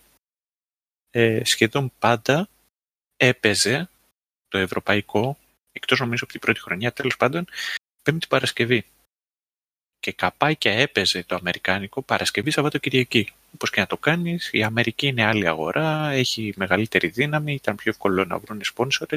Θέλανε, βρε παιδί μου, να χωρίσουν όσο περισσότερη ώρα γίνεται Αμερικάνικο League of Legends από ότι Ευρωπαϊκό. Ε, και, επί, και εκεί που ψάχναν πώς θα το μαγειρέψουν και τα λοιπά, αποφασίζουν εν τέλει να το κάνουν να μην είναι η κάθε ομάδα να παίζει μία φορά ενάντια σε κάθε μία και ανάλογα με το αποτέλεσμα να βγαίνει ο νικητής, αλλά να τα κάνουν τα αμερικάνικα best of three. Δηλαδή όποιος κάνει δύο νίκες κερδίζει. Το, το πρόβλημα με αυτό είναι ότι έβγαινε τόσο πολλά μεγάλο το αμερικάνικο σε βάση διάρκειας χρόνου το ημέρες παιχνιδιού που δεν αρκούσε για το ευρωπαϊκό. Και στο ευρωπαϊκό το κάναμε best of two. Και μάλιστα θυμάμαι στην ανακοίνωση γυρίσανε και λέγανε ότι δεν υπάρχει κάποιο πρόβλημα που θα είναι best of two, διότι στην Ευρώπη είσαστε συνηθισμένοι στις ισοπαλίες. Ενώ, ε, ε, ξέρεις, αυτό, είναι, αυτό ξέρεις ότι στο λέει με φάση ενώ στον φυσιολογικό κόσμο ναι, ναι, αυτό. Και μετά ένα άλλο σκηνικό ήταν, ήταν σημαντικός αγώνας μπάσκετ σίγουρα κάποιος πιο, πιο έμπειρος με το NBA θα γυρίσει, θα θυμάται και το όνομα του προπονητή και ποιες ομάδες παίζανε. Θα θυμάμαι πριν από καμπόσα χρόνια ήταν κάτι του στυλ playoff. Να σου πω δεν ήταν κανονική περίοδος NBA, ήταν μάτς ο οποίος ήταν πολύ σημαντικό. Ένα αγώνας ο οποίος ήταν πολύ σημαντικός. Και είχε προβάδισμα η μία ομάδα και τέλος πάντων ήταν κάπου στον πόντο και κλασικοί Αμερικάνοι αφήσανε την αντίπαλη ομάδα να κάνει κανονικά την επίθεση και αυτή σκόραρε. Ενώ όπως όποιος έχει δει την Ελλάδα στο γύρο μπάσκετ σίγουρα την εθνική Ελλάδας ξέρουν. Τα τελευταία, τα τελευταία δύο λεπτά του, του αγώνα στο ευρωπαϊκό μπάσκετ θα κρατήσουν γύρω στο 20 λεπτό με μισά και, γιατί κάνεις φάουλ, πηγαίνεις βολές και προσπαθείς έτσι να εύχεσαι ο αντίπαλός σου να χάσει τις βολές, ώστε εσύ μετά να κάνεις μια γρήγορη επίθεση, να βάλεις κανένα τρίποντο, τέλος πάντων να, να αποκτήσεις προβάδισμα. Και σκάει ένας δημοσιογράφος και αφού έχει τελειώσει ο αγώνας, ρωτάει το προπονητή της ομάδας της οποίας έχασε. Και, και του λέει, είχες, ξέρω, πολύ λίγο χρόνο. Γιατί δεν δώσατε εντολή για φάουλ; Και γυρνάει και του λέει αυτός, δεν είσαι Αμερικανέος, ε. Όχι, λέει, είμαι, δεν θυμάμαι από την Ευρώπη. Ε, εδώ λέει δεν είναι Ευρώπη. Δεν είναι αυτό το... Δεν παίζουμε ευρωπαϊκό μπάσκετ. Και είναι η νοοτροπία τους. Δηλαδή, δεν παίζουμε για οποιοδήποτε άλλο λόγο πέρα από την νίκη. Βέβαια, όσο παράξενο μας φαίνεται εμάς, άλλο τόσο, πώς να το πω, και για αυτούς είναι εξωγήινο αυτό το πράγμα. Η ισοπαλία. Του φαίνεται εξωγήινο. Μα είναι γενικότερα σκάλωμα της κουλτούρας αυτό, ρε παιδί μου. Δεν μπορούν να το συλλάβουν. Εντάξει, ναι, και, και καλό είναι να μην το αναλύσουμε πολύ αυτό το πράγμα. Γιατί δεν θα, δεν θα βγάλουμε ποτέ επεισόδιο για το Λάσο. Δεν θα καταφέρουμε να είναι το υπόλοιπο επεισόδιο καν για, για τηλεόραση ή αθλητισμό. Γιατί μας ξέρω, ξέρω ότι θα πάθουμε. Και ξέρω ότι θα φταίω και εγώ. Δεν είναι δηλαδή ότι θα με παίρνει μετά να το ρίξω σε σένα. Θα, ξέρω, ξέρω τι, τι, τι θα συμβεί. Οπότε ας πάμε, ας πάμε λίγο παρακάτω τα πράγματα σιγά σιγά κλιμακώνονται. Αφορμή είναι ένα φιλανθρωπικό γκαλά που υποτίθεται ότι γίνεται μία φορά το χρόνο και μαζεύονται χρήματα ε, από τους καλεσμένους, τους παίκτες, από τους επενδυτές κτλ. Για φιλανθρωπικό σκοπό. Κανονικά παρουσιαστής σε αυτές τις περιπτώσεις ήταν ε, ο πρώην σύζυγος της Ρεμπέκα, ο Ρούπερτ, ο οποίος φροντίζει τέλος πάντων να σαμποτάρει λίγο την κατάσταση γιατί ήταν να εμφανιστεί ο Ρόμπι Βίλιαμς. Σταύρο και φρόντισε, φρόντισε να παίξει χαλάστρα. Άτιμος, άτιμος ο Ρούπερτ, άτιμος. Ε, γενικά είναι βράζει η κατάσταση τέλος πάντων ε, γύρω από τον καλά διότι έχει διάφορες φαϊνές ιδέες ο Τεντλάσο μια ιδέα ήταν να βάλει στο ίδιο τραπέζι ο Ρόι και Τζέιμι και καλά για να λύσουν τις διαφορές τους πάνε έξω σε κάποια φάση νομίζω ε, λέει ότι έχω μια ιδέα που ή θα βοηθήσει λίγο ή θα πονέσει πάρα πολύ. Και η ιδέα ήταν αυτή. Και λες μπράβο, το κατάλαβα. Ταυτόχρονα ο Ted πάει να λύσει κι άλλο ζήτημα. Και ως plus one φέρνει τον Nate. Και τον σπρώχνει μήπως καταφέρει να φλετάρει σε αυτή τη ζωή. Κάτι εκτός από το γρασίδι. Ο, ο αγαπητός Nate. Ε, εντάξει, ο, ο Beard καταφέρνει που είναι πάντα στο παρασκήνιο, ο Beard καταφέρνει να, να χάσει σε ρομάτζο που είχε ξεκινήσει επειδή και οι δύο είχαν σκάλωμα με, με σκάκι αλλά εκείνος συνέχιζε σε κάθε ραντεβού να μιλάει για σκάκι μέχρι που η τύπησα βαρέθηκε. Δεν ξέρω ποιος το σκέφτηκε αυτό αλλά είναι, είναι, είναι παιδί καλό. Είναι παιδί καλό. Ε, εγώ μονάχα ένα, σχάλιο, ένα, ένα σχόλιο θα κάνω, διότι όντως έφαγα σκάλωμα. Μου φάνηκε πολύ παραπλανητικό εν τέλει το, το καπέλο που φοράει όλη την ώρα ο Beard. Διότι όταν το έβγαλε, ένιωθα ότι, πώς να σου πω, περίμενα τελείως έναν άλλον άνθρωπο από αυτός ο οποίος ήταν. Και δεν είναι ρε παιδί μου ότι είχε τον μπιφτέκι εκεί, που του λείπαν μερικά μαλλιά εκεί, τον μπιφτέκι που μεγαλώνει. Ήταν λες και ήταν ούτως άλλος άνθρωπος. Τουλάχιστον με έτσι μου φάνηκε. Κατα, καταλαβαίνω πώς το εννοείς. Απλά είναι δύσκολο να το μεταφέρουμε ναι. αυτό χωρίς να το έχει δει κάποιος. Ναι, ναι, ναι. Ε, και τι, α, τι άλλη εξέλιξη είχαμε στο, στον καλά, πραγματικά έγινες τη κακομοίρας, έτσι. Ε, η, η Ρεμπέκα ζορίζεται ακριβώς επειδή εμφανίζεται ο Ρούπερτ και στην ουσία τραβάει τα φώτα και αναλαμβάνει κιόλας να τρέξει και, τη, και την ίδια τη δημοπρασία παίζοντα το καλός. Γιατί δεν ήξερε κανένας ακόμη ότι εκείνος είχε φροντίσει να μην εμφανιστεί ο Ρόμπι Βίλιαμς. Ε, και μέσα σε όλα βλέπουμε και την Κίλη να του παίρνει απόφαση και να παρατάει τον Τζέιμι γιατί ο Τζέιμι είναι τόσο κολοπεδαράς που είχε δεύτερο plus one και ως δεύτερο plus one έφερε το άλλο αμόρε το, το οποίο έδωσε και τα χοντρά τα λεφτά για να κερδίσει μια βραδιά μαζί δεν έβγαζε νόημα πουθενά αυτό λες Τζέιμι είσαι, είσαι, είσαι μπετόν αρμέ δηλαδή δεν μπορώ καν να σου πω ότι είσαι, ε, ότι είσαι καθηκάρα, διότι αυτό υπονοεί και ξέρω εγώ, κάποιο efficiency, μια, ένα επίπεδο νοημοσύνης. Ότι καταφέρνεις κάτι που είναι δύσκολο ακριβώς επειδή είσαι παγαπώντη. Άρα είσαι, παιδί μου, είσαι στόκος. Ε, άσχετη λεπτομέρεια, είχαν βασανιστεί πολύ, λέει, σε μια σκηνή εκεί στον καλά για να. που του ρίχνουν σούπα, νομίζω, στο στήθος, κάτι τέτοιο και είναι με ανοιχτό το πουκάμισο και έπρεπε να το δοκιμάσουν yeah. ξανά και ξανά γιατί υποτίθεται ότι έπρεπε να πέσει η σούπα ακριβώς στη ρόγα. και καθόντουσαν και τραβιόντουσαν και φυσικά τον κοροϊδεύανε. Όλα του παιδευόταν εκεί πέρα. Όποιος ήταν εκεί πέρα να πετύχει το σημάδι και είχαν φάει ώρα σε αυτό το πράγμα. Και ο, ο, Τζέιμι το ηθοποιός που παίζει τον, τον Τζέιμι ναι. γενικά να ξέρετε ότι θυσία έγινε.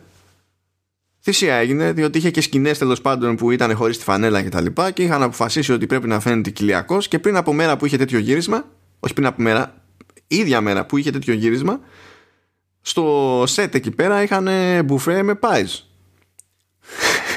και του λένε Α, έχουμε και, και πάι. Α, δηλαδή δεν μπορώ να φάω. Ναι, τρώει πάι, πάνε κοιλιακοί. Και πήγανε και τους σχηματίζανε μετά με, με αερογράφο. Και λέει, ναι, εντάξει, άλλο Ωραία, ωραία περνάγαμε, λέει. Κοινικά.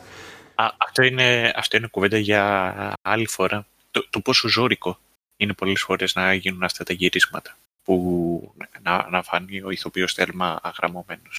Ναι, δεν, γιατί ειδικά αν μιλάμε για γράμμωση, μπορεί να γίνει, μπορεί να γίνει χαλάστρα από μια μέρα στην άλλη.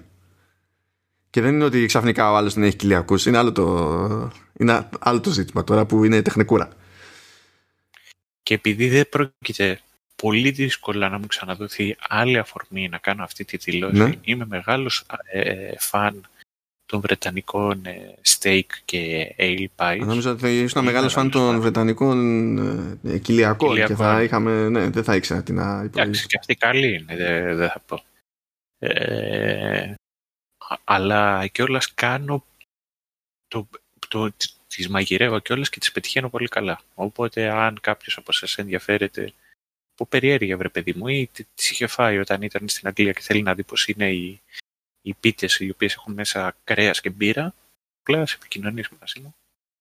Δεν νομίζω ότι θα σου μαγειρέψω εσένα που θα ενδιαφερθείς, αλλά σου δώσει τη συνταγή. All Και τώρα ανάγκασε να σκεφτώ την τελευταία φορά που έφαγα και παίζει και μια πίνα, αλλά τέλος πάντων θα κρατήσω χαρακτήρα και θα προχωρήσουμε. Τέλος πάντων, γενικά δημιουργούνται εντάσεις, τρέχουν οι εντάσεις παντού, φτάνουμε εκεί γύρω στη, στη μέση της σεζόν και αρχίζουν και σπάνε πράγματα. Για παράδειγμα, αρχίζει και σπάει ο Τέντ.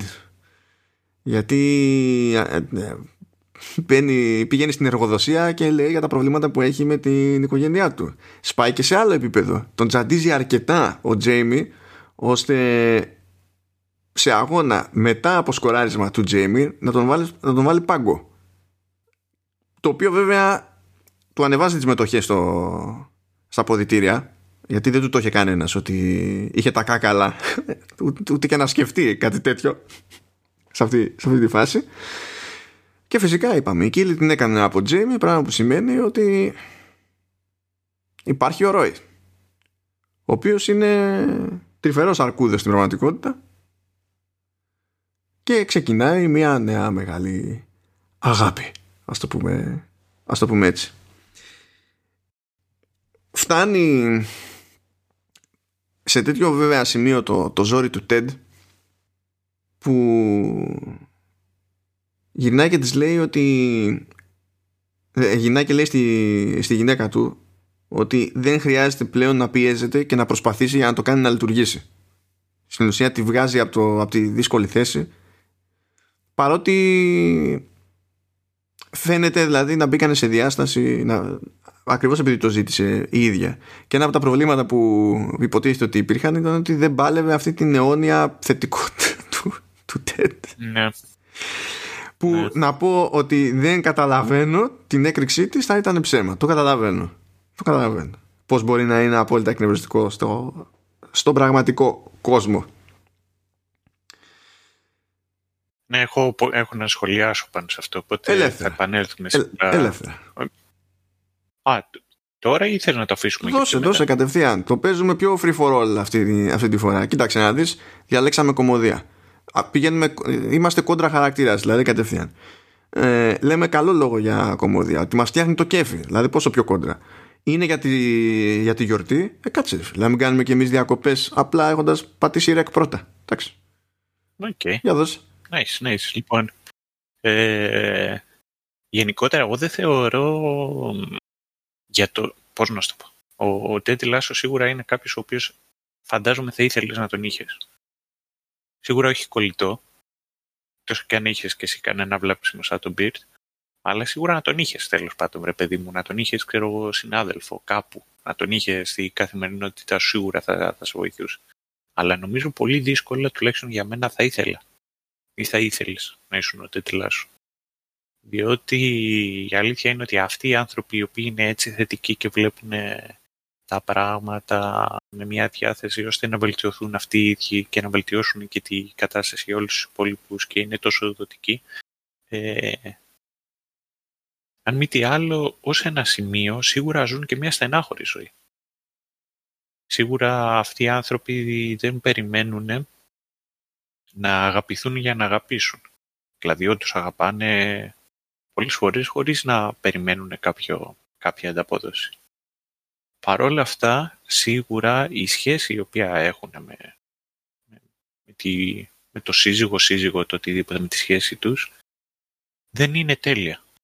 Ο βασικότερος λόγος είναι το ότι φτάνουν σε ένα σημείο στο, στο οποίο δεν έχουν μέσα τους ενέργεια για να διεκδικήσουν. Δεν έχουν ενέργεια για να παλέψουν. Διότι και να κάνεις, οι σχέσεις έχουν και κάποιες τριβές.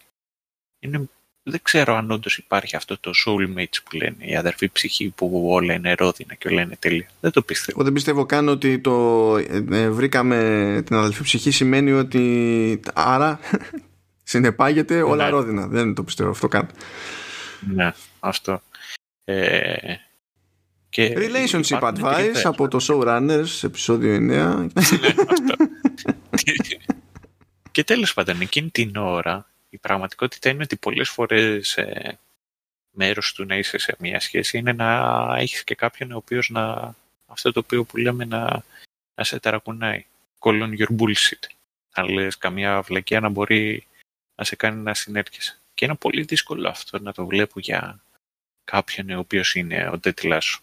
Δηλαδή φαντάζομαι τη γυναίκα του, του τέτ να σου λέει να μωρέ, σε δύο χρόνια βγαίνω στη σύνταξη, είχα αγοράσει και είχα αγοράσει και ο πατέρας μου πριν από χρόνια ε, μετοχές της Apple και τα λοιπά. Ξέρεις κάτι, σκέφτομαι να τα πουλήσω όλα και να πάω να, να τα κάνω δωρεά, ξέρω εγώ, και να πάω να κάνω ό,τι να είναι.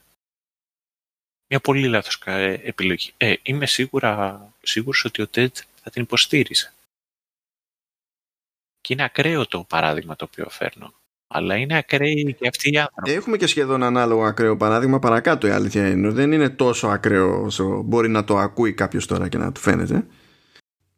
Λοιπόν, Θα ήθελα να συμπληρώσω κάτι σε όλο αυτό το concept. Είναι ότι προφανώς ένας τέτοιος άνθρωπος και σίγουρα ο Τεντ Λάσο στην προκειμένη δεν είναι ότι είναι στον πλανήτη happy, δεν συνειδητοποιεί πού βρίσκεται, τι συμβαίνει, δεν έχει ιδέα κτλ. Ακόμη και όταν του λείπει πληροφορία, δεν είναι ότι δεν αντιλαμβάνεται πως υπάρχουν προβλήματα στη ζωή του ή στην ομάδα του. Και στην ουσία έχουμε να κάνουμε και με έναν άνθρωπο, μια προσωπικότητα τέλος πάντων, που και πιστεύει ότι το να κρατά αυτή τη στάση αργά ή γρήγορα θα βοηθήσει τον διπλανό του, αλλά στα προσωπικά του λειτουργεί και σαν η στάση αυτή να είναι η δική του άμυνα στα υπόλοιπα που τραβάει. Είναι λίγο στη φάση, αν λειτουργήσω έτσι, ξεχνιέμαι κάπως και ο ίδιος. Όχι, δεν, δεν μιλάμε για διαγραφή, αλλά ξεχνιέμαι μέσα από το, το κλίμα που δημιουργώ με τους άλλους και τα, ε, τις αλληλεπιδράσεις που έχουμε με τους άλλους. Και είναι το ακριβώς ανάποδο από αυτό που έχουμε εμείς οι δύο. Του στυλ περιμένουμε απλά τα χειρότερα και κάμια φορά θα εκπλαγούμε ευχάριστα. Είναι, και- είναι και αυτό άμυνα, δεν είναι απλά δεν είναι απλά αφέλεια. Και νομίζω ότι και αυτό το βγάζει αρκετά καλά η σειρά. Έτσι όπως, είναι, Σίγουρα. έτσι όπως έχει γραφτεί δηλαδή ο, ο χαρακτήρας και έτσι όπως χαρακτήρας. παίζει το χαρακτήρα ο Σουντέικης έτσι, που νομίζω ότι εντάξει, ο Σουντέικης δεν είναι ακριβώς πρώτο όνομα δεξιά και αριστερά παρότι είναι πολύ εύκολο να τον έχει πετύχει κόσμος σε διάφορες μπάντες αλλά νομίζω ότι η σειρά αυτή που έτσι είναι και συνδημιουργός της είναι ένας πολύ εύκολος τρόπος να ανέβει στα μάτια ορισμένων που μπορεί να τον είχαν πιο πολύ ως περιφερειακή ποσότητα ή character actor ξέρω εγώ και τέτοια πραγματάκια. Ναι, φαι- φαίνεται και, και στο γράψιμο φαίνεται σίγουρα αυτό. Ε, και έχει ενδιαφέρον για το... Εγώ ο- όταν έβλεπα το TED και ειδικά όταν τον έβλεπα στη σχέση που είχε και, και να προσπαθήσει να πείσει τους ε, παίκτες του, αλλά πιο πολύ τη γυναίκα του, γιατί σίγουρα έχει, είναι πιο προσωπικό αυτό με τη γυναίκα του.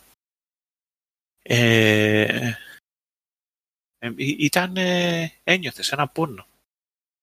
Και αυτή είναι η ομορφιά του, του TED σαν χαρακτήρας. Είναι αυτό το οποίο ανέφερε και πιο πριν. Δεν τα παρατάει. Στην πραγματική ζωή τα παρατάς. Γιατί κάποια στιγμή πρέπει να ξέρεις. Βάζεις ένα stop. Όπως είπα και πιο πριν, η- για το δικό μου το μυαλό, η, ψυχοθή, η ψυχοσύνδεση του ίδιου του TED, το να είσαι θετικός για πάντα, δεν δεν σου κάνει καλό για τον ίδιο σου τον εαυτό. Πάβεις να βάζεις προτεραιότητες για, για σένα. Και αυτό ταυτόχρονα σημαίνει ότι φροντίζεις λιγότερο τον εαυτό σου. Και αν φροντίζεις λιγότερο τον εαυτό σου, δεν είναι ότι ξαφνικά δεν θα το παρατηρήσει και ο σύντροφός σου. Και έρχεται μια μόνιμη τριβή. Τουλάχιστον εγώ αυτό αντιλαμβάνομαι ότι συνέβη μεταξύ του Τέντ και της γυναίκας. του. Ναι, αυτό δεν γίνεται πολύ συγκεκριμένο, πιο πολύ Ε, το τι υπονοείται. ακριβώς έγινε. Ναι. Ναι, αυτό. Ε, και εκείνη τη στιγμή και ο Τεντ εν τέλει θα, θα βγει από όλη αυτή τη διαδικασία. Το θέμα είναι το ότι δεν ξέρω στην πραγματική ζωή πώς θα συνέβαινε. Τουλάχιστον στη σειρά βγαίνει με ψηλά το κεφάλι και όσο πιο υγιής γίνεται. Και αυτό είναι το ωραίο. Και, πώς να σου το πω, είναι ένα ακόμα κομμάτι της σειράς, αλλά ταυτόχρονα είναι και μέρος του πυρήνα. Δηλαδή, όλη η σειρά μπορείς να την απογυμνώσεις, βρε παιδί μου. Να, να βάλεις άλλο άθλημα, να βάλεις άλλη χώρα, να κάνεις οτιδήποτε. Είναι σίγουρα, αυτές οι λεπτομέρειες δίνουν σίγουρα ζωντάνια στην ίδια τη σειρά. Αλλά είναι η ίδια η δύναμη που έχει αυτός ο χαρακτήρας για το πώς αποφασίζει να προσεγγίσει τα, τα προβλήματα τα οποία του φέρνει η ζωή. Αυτή είναι η ίδια η, ίδια η ομορφιά. Μια, μια, χαρά, μια χαρά το πήγες γιατί δεν είναι ακριβώς με το επόμενο περιστατικό που το έχω σημειώσει επειδή μου άρεσε, ταιριάζει με αυτό το κόνσεπτ και δείχνει ο- για μένα ότι ο TED ε, αντιλαμβάνεται τι συμβαίνει σε όλα τα μέτωπα και προσπαθεί να τα, να τα διαχειριστεί με τον καλύτερο τρόπο που μπορεί τέλος πάντων. Και για να βοηθήσει τον εαυτό του αλλά και για να βοηθήσει και, οποιο- και την ομάδα σε αυτή την περίπτωση τους πιάνει και τους μιλάει σε κάποια φάση στα αποδητήρια και τους λέει ότι είναι broken και ότι επιβάλλεται να αλλάξουν. Και σε εκείνη τη φάση τον βλέπ, λέει ρε παιδί μου ότι η αλλαγή μπορεί να είναι τρομακτική διαδικασία. Αλλά στην ουσία πρέπει να, να δεχτούμε την αλλαγή. Και καταλαβαίνεις εκείνη την ώρα και από το ύφος του ότι μιλάει τόσο για την ομάδα που είναι ενός είδους οικογένεια εκείνη τη στιγμή αλλά όσο και για τη δική του την οικογένεια και τα, και τα προσωπικά. Και ακολουθεί καπάκι μία από τις αγαπημένες μου στιγμές. Γυρνάει και λέει στους παίκτες θέλω να με κοιτάτε όλα στα, μά- όλοι στα μάτια ε, για να σας πω αυτό που θα σας πω και δεν λέει τίποτα. Πηγαίνει στην πόρτα του γραφείου του και πηδάει και ρίχνει μία στο, στην πινακιδούλα που λέει believe. Και επειδή έπιασε αυτό και το ένιωσε όλη η ομάδα, γιατί πλέον δεν ήταν απλά προπονητής, ήταν κάτι άλλο εκείνη τη στιγμή. Τουλάχιστον έτσι το, το καταλαβαίνω εγώ. Και νομίζω ότι, δηλαδή, και θεωρώ ότι κάπως έτσι πέρασε και στους παίχτες σε, σε εκείνη τη φάση. Ε, βλέπουμε, βλέπουμε normal passing game στο, στον αγώνα που συνεχίζεται. Βλέπουμε να πηγαίνει καλά η ομάδα και βλέπουμε και το πλήθος από εκεί που έτσι κι αλλιώς τον φώναζε Wanker αλλά με την πρωτότυπη έννοια όχι για καλό άρχισε να τον φωνάζει Wanker με θετική φόρτιση η κερκίδα. Και το καταλάβαινες ότι ήταν με θετική φόρτιση και το καταλάβαινε και ο ίδιος και έχει πλάκα λίγο εκεί πέρα γιατί είναι και ο γιος του που έχει επισκεφθεί υποτίθεται και λέει μπαμπά τι είναι, τι είναι wanker; Και λέει ο Τέντ ε, είναι, είναι ένας άντρας που μένει μόνος με τις σκέψεις του και είναι, είναι αλήθεια. Είναι ναι, είναι αλήθεια, είναι αλήθεια.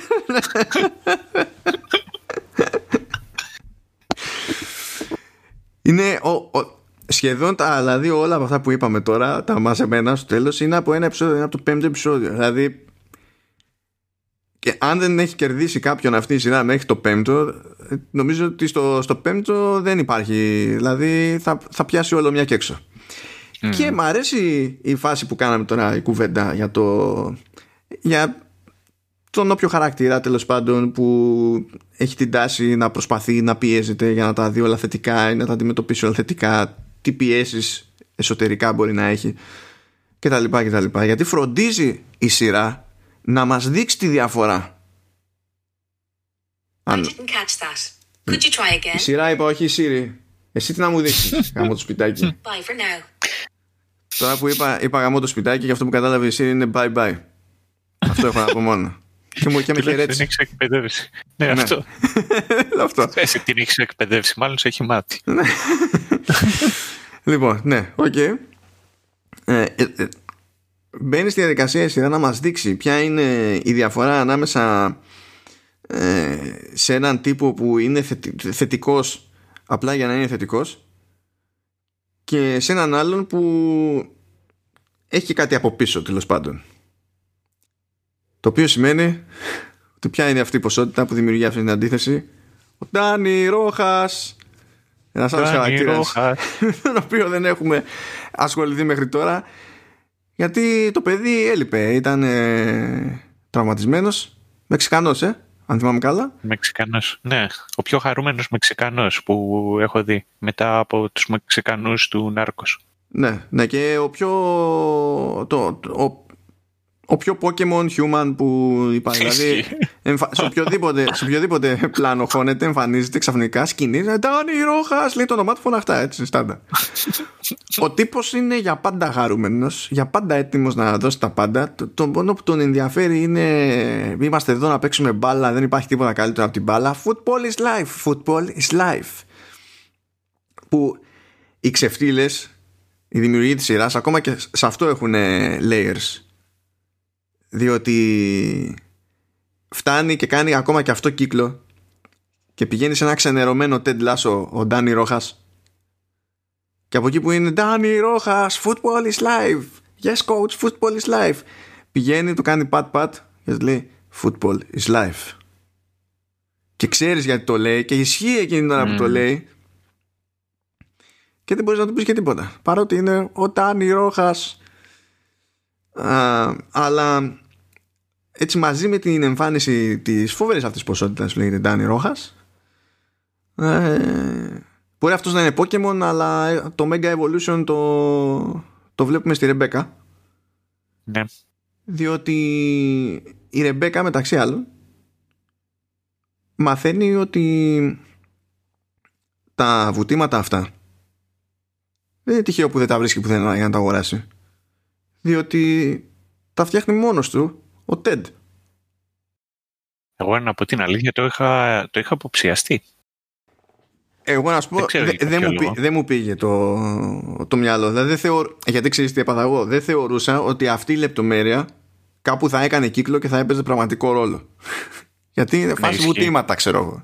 Απλά Ναι, είναι ναι. ρε παιδί μου σούπερ ευγενικός και έχει αποφασίσει ότι θα το κάνει έτσι επειδή σου λέει εγώ έτσι φέρομαι εκεί που δουλεύω. Δηλαδή κάπως έτσι το φαντάστηκα. Αλλά δεν ήταν. Αυτό δηλαδή εκεί έπεσα τελείως έξω και δεν με πειράζει καθόλου που έπεσα τελείως έξω. Η αλήθεια είναι. Α, και ακριβώς επειδή τέλος πάντων έχει όλη αυτή την επιρροή τελικά ο Ted στη, στην ομάδα αρχίζει όντως η ομάδα λίγο λίγο να λειτουργεί περισσότερο σαν, σαν οικογένεια.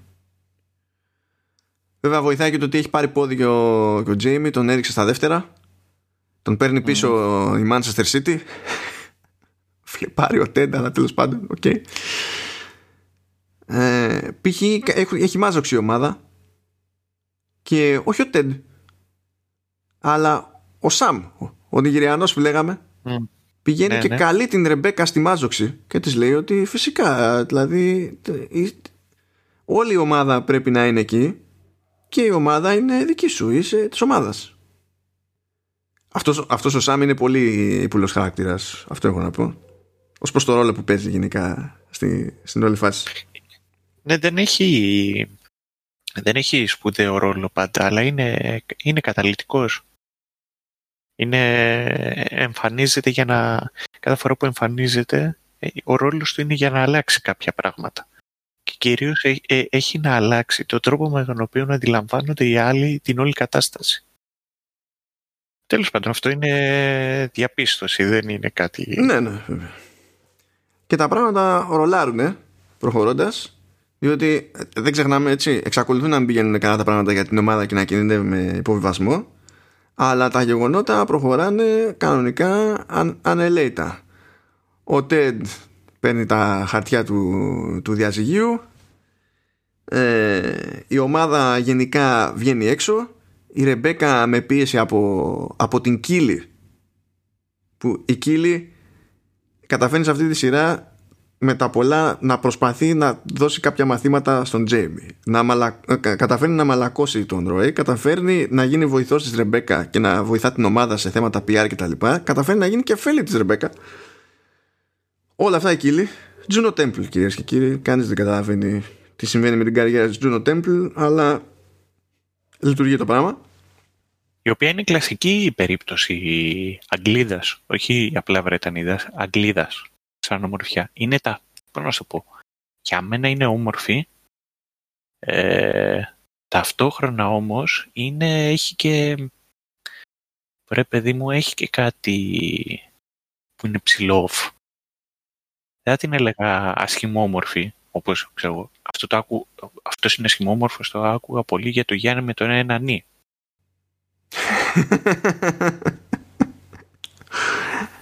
όταν είχε πρωτοβγεί και ήταν ε, στη, στη φάση που ήταν ακόμα οι καλές οι εποχές, αυτό άκουγα ότι ήταν ασχημόμορφος. Η, η συγκεκριμένη δεν είναι ασχημόμορφη, αλλά είναι, είναι αυτό το κλασικό της Βρετανίδας. Το, το πιο ενδιαφέρον που- το οποίο βρήκα για εκείνη είναι, είναι ότι η θεία της ήταν η τελευταία πρόεδρος του Κομμουνιστικού Κόμματος της Βρετανίας. Οπότε ε, ε, κράταγε και αυτή από τζάκι, μπορείς να πεις. Ναι, ναι, εντάξει, το δέχομαι. Αμ, καθώς μαλακώνει όμως η Ρεμπέκα, φλιπάρει ο Τέντ. Και φτάνει στο σημείο ο Τέντ, αυτός ο για πάντα περιχαρής άνθρωπος, κόντρα στα προγνωστικά, κόντρα σε κάθε λογική θε, θετικός και χαρούμενος, είτε για το γαμό του είτε από φυσικού του, παθαίνει κρίση πανικού, λόγω του διαζυγίου. Και το πρώτο άτομο που τον βοηθά είναι η Ρεμπέκα που, τον, είναι, που είναι το- και το πρώτο άτομο που τον υπονόμευσε άρχισε να τον υπονομεύει από τη στιγμή που του έκανε πρόταση να έρθει να αναλάβει την ομάδα όχι αφού πάτησε στην Αγγλία. Και γενικά βλέπουμε τα πράγματα να να παίρνουν το δρόμο τους προς την τελική ευθεία βλέπουμε να κάνει μια κίνηση ακόμη ο, ο Ρούπερτ. Παίζει ύπουλα εκεί πέρα με τα ε, με τους μετόχους της ομάδας για να καταφέρει να ξαναπάρει τον έλεγχο της, της ομάδας. Πράγμα που τέλος πάντων το γλιτώνει έτσι λίγο περίεργα η Ρεμπέκα αλλά με τη βοήθεια Τεντ. Δηλαδή κάνει, κάνει απανοτά βήματα ο Τεντ που δεν μπορεί να αρνηθεί η Ρεμπέκα ότι είναι βήματα που δεν μπορεί βασικά να τα, να τα αγνοήσει. Και ότι δεν μπορεί να πάει και να καταστρέψει ένα τέτοιον άνθρωπο τέλος πάντων. Και εκεί που αρχίζει και το πιστεύει ότι μάλλον το, το έχει παραξευτιλήσει μάλλον έχει κάνει ζημιά σε ανθρώπους προκειμένου να κάνει ζημιά στον πρώην και είναι άδικο προς όλους τους υπόλοιπους το συνειδητοποιεί για τον Higgins διότι ο Higgins που λέγαμε ότι είναι yes man έφτασε σε ένα level που δεν την πάλευε άλλο και είπε παρετούμε και σηκώθηκε και έφυγε, τους έγραψε όλους άφησε και μουσι δεν ήταν πολύ καλή ιδέα αυτή ενώ συμφων... συμφωνούσα με την παρέτηση με το μουσι όχι δεν μπορώ να συμφωνήσω πάρ το πίσω μπορώ πιο εύκολα να συμφωνήσω με την πραγματική πληροφορία για τον ηθοποιό ότι ε, έχει συλλογή από μαριονέτες πιο εύκολα δέχομαι αυτό από το συγκεκριμένο το μούσι όταν φτάσετε και να τον δείτε με το μούσι θα καταλάβετε γιατί όλα είναι πιο λάθος. Μάλλον όλα είναι λιγότερο λάθος από αυτό το μούσι απλά λέω έτσι. Και η Κίλι φτάνει στο καταληκτικό έτσι, σημείο να, ζητάς, να ζητήσεις τα ρέστα από τη Ρεμπέκα γιατί σου λέει πάρα πολύ ωραία αυτά. Έχουν γίνει αλλαγές, έχει βοηθήσει, έχουμε γίνει και εμείς πιο φίλες και τα λοιπά. OK, okay, αλλάζεις, το βλέπω, αλλά στον, στον TED δεν έχεις πει τι ζημιά πήγες να του κάνεις. Και ότι κοίταξε να δεις, δεν ξέρω τι θα γίνει, πρέπει να πας να του, να του πεις. Να του το πεις. Οπότε όπως καταλαβαίνετε είμαστε στη φάση που έχει έρθει η ώρα της αλήθειας για τους πάντες. Θέλει λίγη, ας το πούμε έτσι, ιστορική και προδέρμ. Αλλά είπαμε, η Ρεμπέκα ζητάει συγγνώμη από τον Higgins, τον φέρνει πάλι πίσω. Με πίεση τη σκύλη αποκαλύπτει τα πάντα στο, στον TED και εκεί είναι που θα πιστέψουμε σε αυτό που έλεγες. Για το πόσο ακραίο ακούγεται αυτό το παράδειγμα που έφερες και λέω δεν είναι τόσο ακραίο. Κατευθείαν ο TED τη συγχωρεί κατευθείαν. Και γυρίζει και της λέει ότι ξέρω πόσο δύσκολο είναι ένα διαζύγιο γιατί το περνάει και εκείνος σε εκείνη τη φάση και το θεωρεί κάνει εξήγηση και δικαιολογία και ελαφρυντικό τέλος πάντων για, για οτιδήποτε έχει κάνει μέχρι εκείνο το σημείο η, η Ρεμπέκα και εκεί είναι πια που έτσι κι αλλιώς ξέρεις ότι ο Τέντ είναι χαμηλά αλλά νομίζω ότι αλλάζει πια πέρα από κάθε αμφιβολία και η Ρεμπέκα. Ξέρεις ότι προχωρώντας εγώ στη δεύτερη και τρίτη σεζόν κτλ., η Ρεμπέκα δεν υπάρχει περίπτωση να είναι αυτό που την έβλεπες να είναι στη, στην πρώτη σεζόν. Και είμαι πολύ περίεργος να δω πώς θα λειτουργήσει αυτό προχωρώντας παρακάτω. Ισχύει. Ισχύει αυτό που λες. Ε, και αυτή είναι η ομορφιά του, του ίδιου του Τέντ ότι ο ίδιος στην πραγματικότητα δεν αλλάζει. Ούτε επιβάλλει την αλλαγή στους άλλους. Είναι οι, οι, σχέσεις οι οποίες ε, δημιουργεί. Είναι το ότι φέρνει την αλλαγή όντας ο ίδιος σαν παράδειγμα. Τις περισσότερες φορές. Παρά σαν ο ίδιος να είναι ο καταλήτης αναγκάζοντας τις καταστάσεις να οδηγηθούν προς μία κατεύθυνση. Και το, και το ίδιο συνέβη και τώρα. Και ήταν ε, μάλιστα αυτή η κοινή εμπειρία η οποία είχαν αυτοί οι δύο χαρακτήρες που, που τους ένωσε. Και αυτό το λόγο καταφέρνει, πώς να σου πω, και να τους δώσει ε, μια λύση να τους δώσει μια πορεία ώστε να μπορέσουν να προχωρήσουν μπροστά και οι δύο στη μεταξύ τους σχέση παρόλα τα λάθη τα οποία είχαν γίνει αλλά ταυτόχρονα ήταν και σε μια φάση η οποία είναι, πώς να σου πω, ενθάρρυνε και ο ένας τον άλλον. Μπορούσαν ταυτόχρονα να δώσουν boost ο ένας τον άλλον. Γιατί δεν, δεν είναι μονάχα ότι, παραδει... ότι πώς να σου πω, τον κατάλαβε και εκείνη απλά να είναι ο TED ο μοναδικός ο οποίος δείχνει κατανόηση και σκύβει το κεφάλι. Ναι, και από εκεί που στην ουσία ξεκίνησε ο καθένας να πηγαίνει κόντρα στον άλλον, που ο TED δεν ήξερε ότι πηγαίνει κόντρα στη Ρεμπέκα, η αλήθεια είναι, έτσι. Η Ρεμπέκα, η Ρεμπέκα ήξερε ότι πήγαινε κόντρα στο, στο, στο TED. Καταλήγουμε σε μια φάση που αλληλοστηρίζονται. Είναι τελείως δηλαδή αλλαγή της αρχικής κατάστασης. Αλλά προηγουμένως είπα ότι είναι ώρα για αλήθειες το οποίο ισχύει για τον Ρόι ο οποίος Ρόι αναγκάζεται να δεχτεί ότι είναι πλέον στην παρακμή και ότι ίσως να μην έχει πολλά μάτς μπροστά του ακόμη. Δεν το παίρνει και πολύ καλά γιατί είναι ο Ρόι. Μέχρι να αρχίσει να το παίρνει καλύτερα γιατί είναι ο Ρόι και γιατί υπάρχει και η κύλη μες στη μέση. Δεν τα λέμε αυτά. Φοβερός ρυθμιστικός παράγοντας η κύλη γενικά. Ναι. Είναι, είναι. Είναι, ε, ε, ε, είναι πολύ ωραία ισορροπία η οποία πετυχαίνει η κύλη. Χωρίς να είναι, ξέρω εγώ, φόντερ. Ναι, ο, καθόλου, καθόλου φόντερ δεν είναι. Δείχνει από, από νωρίς ότι τραβάει τη γραμμή της και δεν πάει να λες εσύ. Δεν, ε, δεν υπολογίζει τίποτα. Είναι λιγότερο ανασφαλής σε σχέση με οποιονδήποτε άλλον εκεί γύρω. Ο Ρόι τέλος πάντων με τα πολλά το ψιλοδέχεται και από εκεί που πήγαινε κόντρα τέλος πάντων στο να χάσει τη θέση του αρχηγού κτλ. Διαλέγει ο ίδιος ποιος θα είναι ο επόμενος αρχηγός που υποτίθεται ότι είναι και παράδοση. Ε, και δέχεται να περάσει στη δεύτερη ομάδα. Και αφού έχει, το έχει δεχτεί αυτό το πράγμα, είμαστε σε επεισόδιο που περιέργως έχει post-credit scenes. Κάνε τα credits, φεύγουν όλοι από τα αποδητήρια, ο Ρόι σηκώνεται εκεί πέρα από τη θέση του και πηγαίνει στην πινακίδα που λέει believe και, το, και την ακουμπάει και φεύγει. Δεν έχω δει πιο, πιο χρήσιμη πινακίδα σε σειρά ποτέ. δηλαδή είναι the gift that keeps on giving, αλήθεια. Δηλαδή την έχω αγαπήσει αυτή την πινακίδα. Έχει αξιοποιηθεί απίστευτα αυτή η πινακίδα.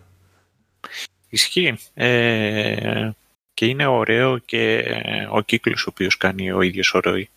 Διότι ο Ρόι είναι κάποιος ο οποίος από όλους εκεί πέρα, από όλους, από όλους εκεί πέρα, είναι ο μοναδικός ο οποίος έχει όντως καταφέρει πράγματα. Έχει κερδίσει πράγματα. Έχει ε, κατακτήσει πράγματα. Και έχει ένα συγκεκριμένο τρόπο με τον οποίο σκέφτεται και το πώς πρέπει να λειτουργούν αυτοί οι οποίοι πρέπει να κερδίσουν. Και αυτή είναι η μεγάλη κόντρα που έχει ε, μαζί με το TED. Και είναι το πόσο εξωγήινο φαίνεται και στο ροή αλλά και στους περισσότερους εκεί πέρα η αιμονή αυτήν της ταμπέλας και αυτό το οποίο συμβολίζει η, η λέξη believe. Στην αρχή τουλάχιστον, ότι τους φαίνεται τόσο ναι, εξωγήινο. Στην αρχή, στην Ναι. αρχή, ναι. Ότι είναι κάτι, πώς να σου το πω, ότι δεν είναι βρε παιδί μου ότι είναι αρνητική με αυτό το κόνσεπτ. Απλά το θεωρούν κάτι το οποίο είναι ξεπερασμένο. Δεν γίνεται να είσαι εκεί που είσαι και να αρχίσεις να το πιστεύεις αυτό. Ναι, Και- είναι- είναι σαν την περίπτωση που θα εμφανιστεί κάποιος και θα σου πει γιατί δεν, δεν παίρνεις κανένα βιβλίο αυτοβοήθειας; Θα πεις, ε, φίλε, τι μου λες τώρα; αυτή, αυτή η αντίδραση. είναι. Ε, και, και είναι το πώς έρχεται, πώς κάνει full circle ο Ρόι. Και ενώ είναι αυτός ο οποίος θεωρητικά ξέρει τα περισσότερα, είναι και αυτός ο οποίος αρχίζει και μαθαίνει. Και αποδέχεται το, κα- αυτό το καινούριο. Και ό,τι και να πεις, ο, ο- επειδή δεν δίνει έμφαση σε πολλούς ποδοσφαιριστές, τέλος πάντων η, η σειρά, ο Ρόι, bottom line είναι, είναι η καρδιά της ομάδας ο- πέρα από αρχηγός και το οτιδήποτε συμβολίζει αυτό, είναι πιο, είναι πιο αντιπροσωπευτικό αυτό και στη σειρά. Πέρα από το να αντιπροσωπεύει τους ποδοσφαιριστές, εδώ πέρα στην κυριολεξία από τη στιγμή που δεν σου δίνει πάρα πολύ χρόνο να γνωρίσει όλους τους ποδοσφαιριστές, όντως είναι ο, και ο αντιπρόσωπος του, αυτών οι οποίοι μαθαίνουν από το TED. ναι, αυτό το στίγμα το δίνει νωρίς βασικά η σειρά, διότι ένα από τα πρώτα πράγματα που βλέπει ο Τέντ στα ποδητήρια είναι ότι δεν, δουλεύουν, δεν έχουν αρκετή πίεση τους γέρες.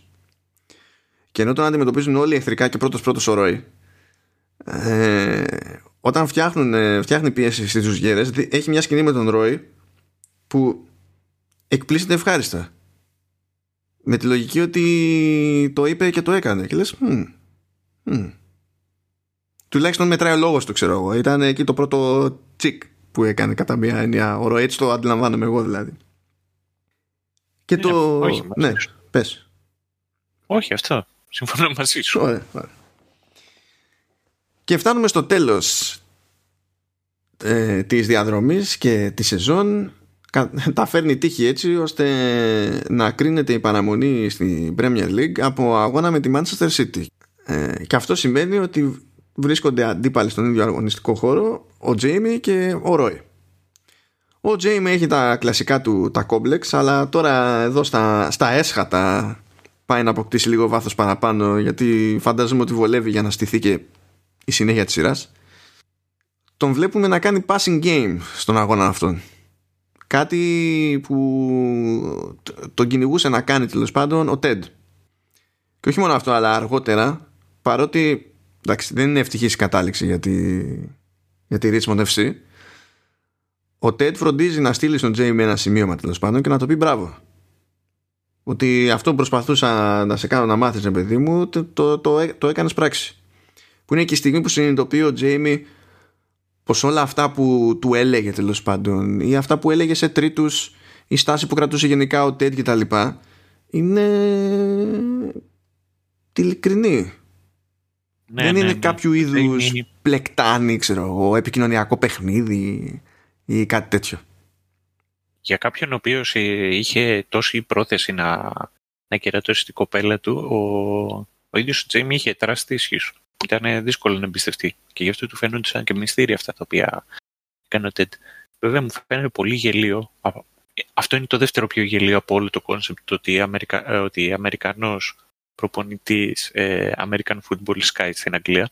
Το δεύτερο πιο γελοίο πράγμα στη συγκεκριμένη σειρά είναι το ότι ξέρεις το καλεντάρι σου, βρε παιδί μου, από, τη- από την πρώτη αγωνιστική και ξέρεις ότι το τελευταίο αγώνα το έχεις με τη Manchester City.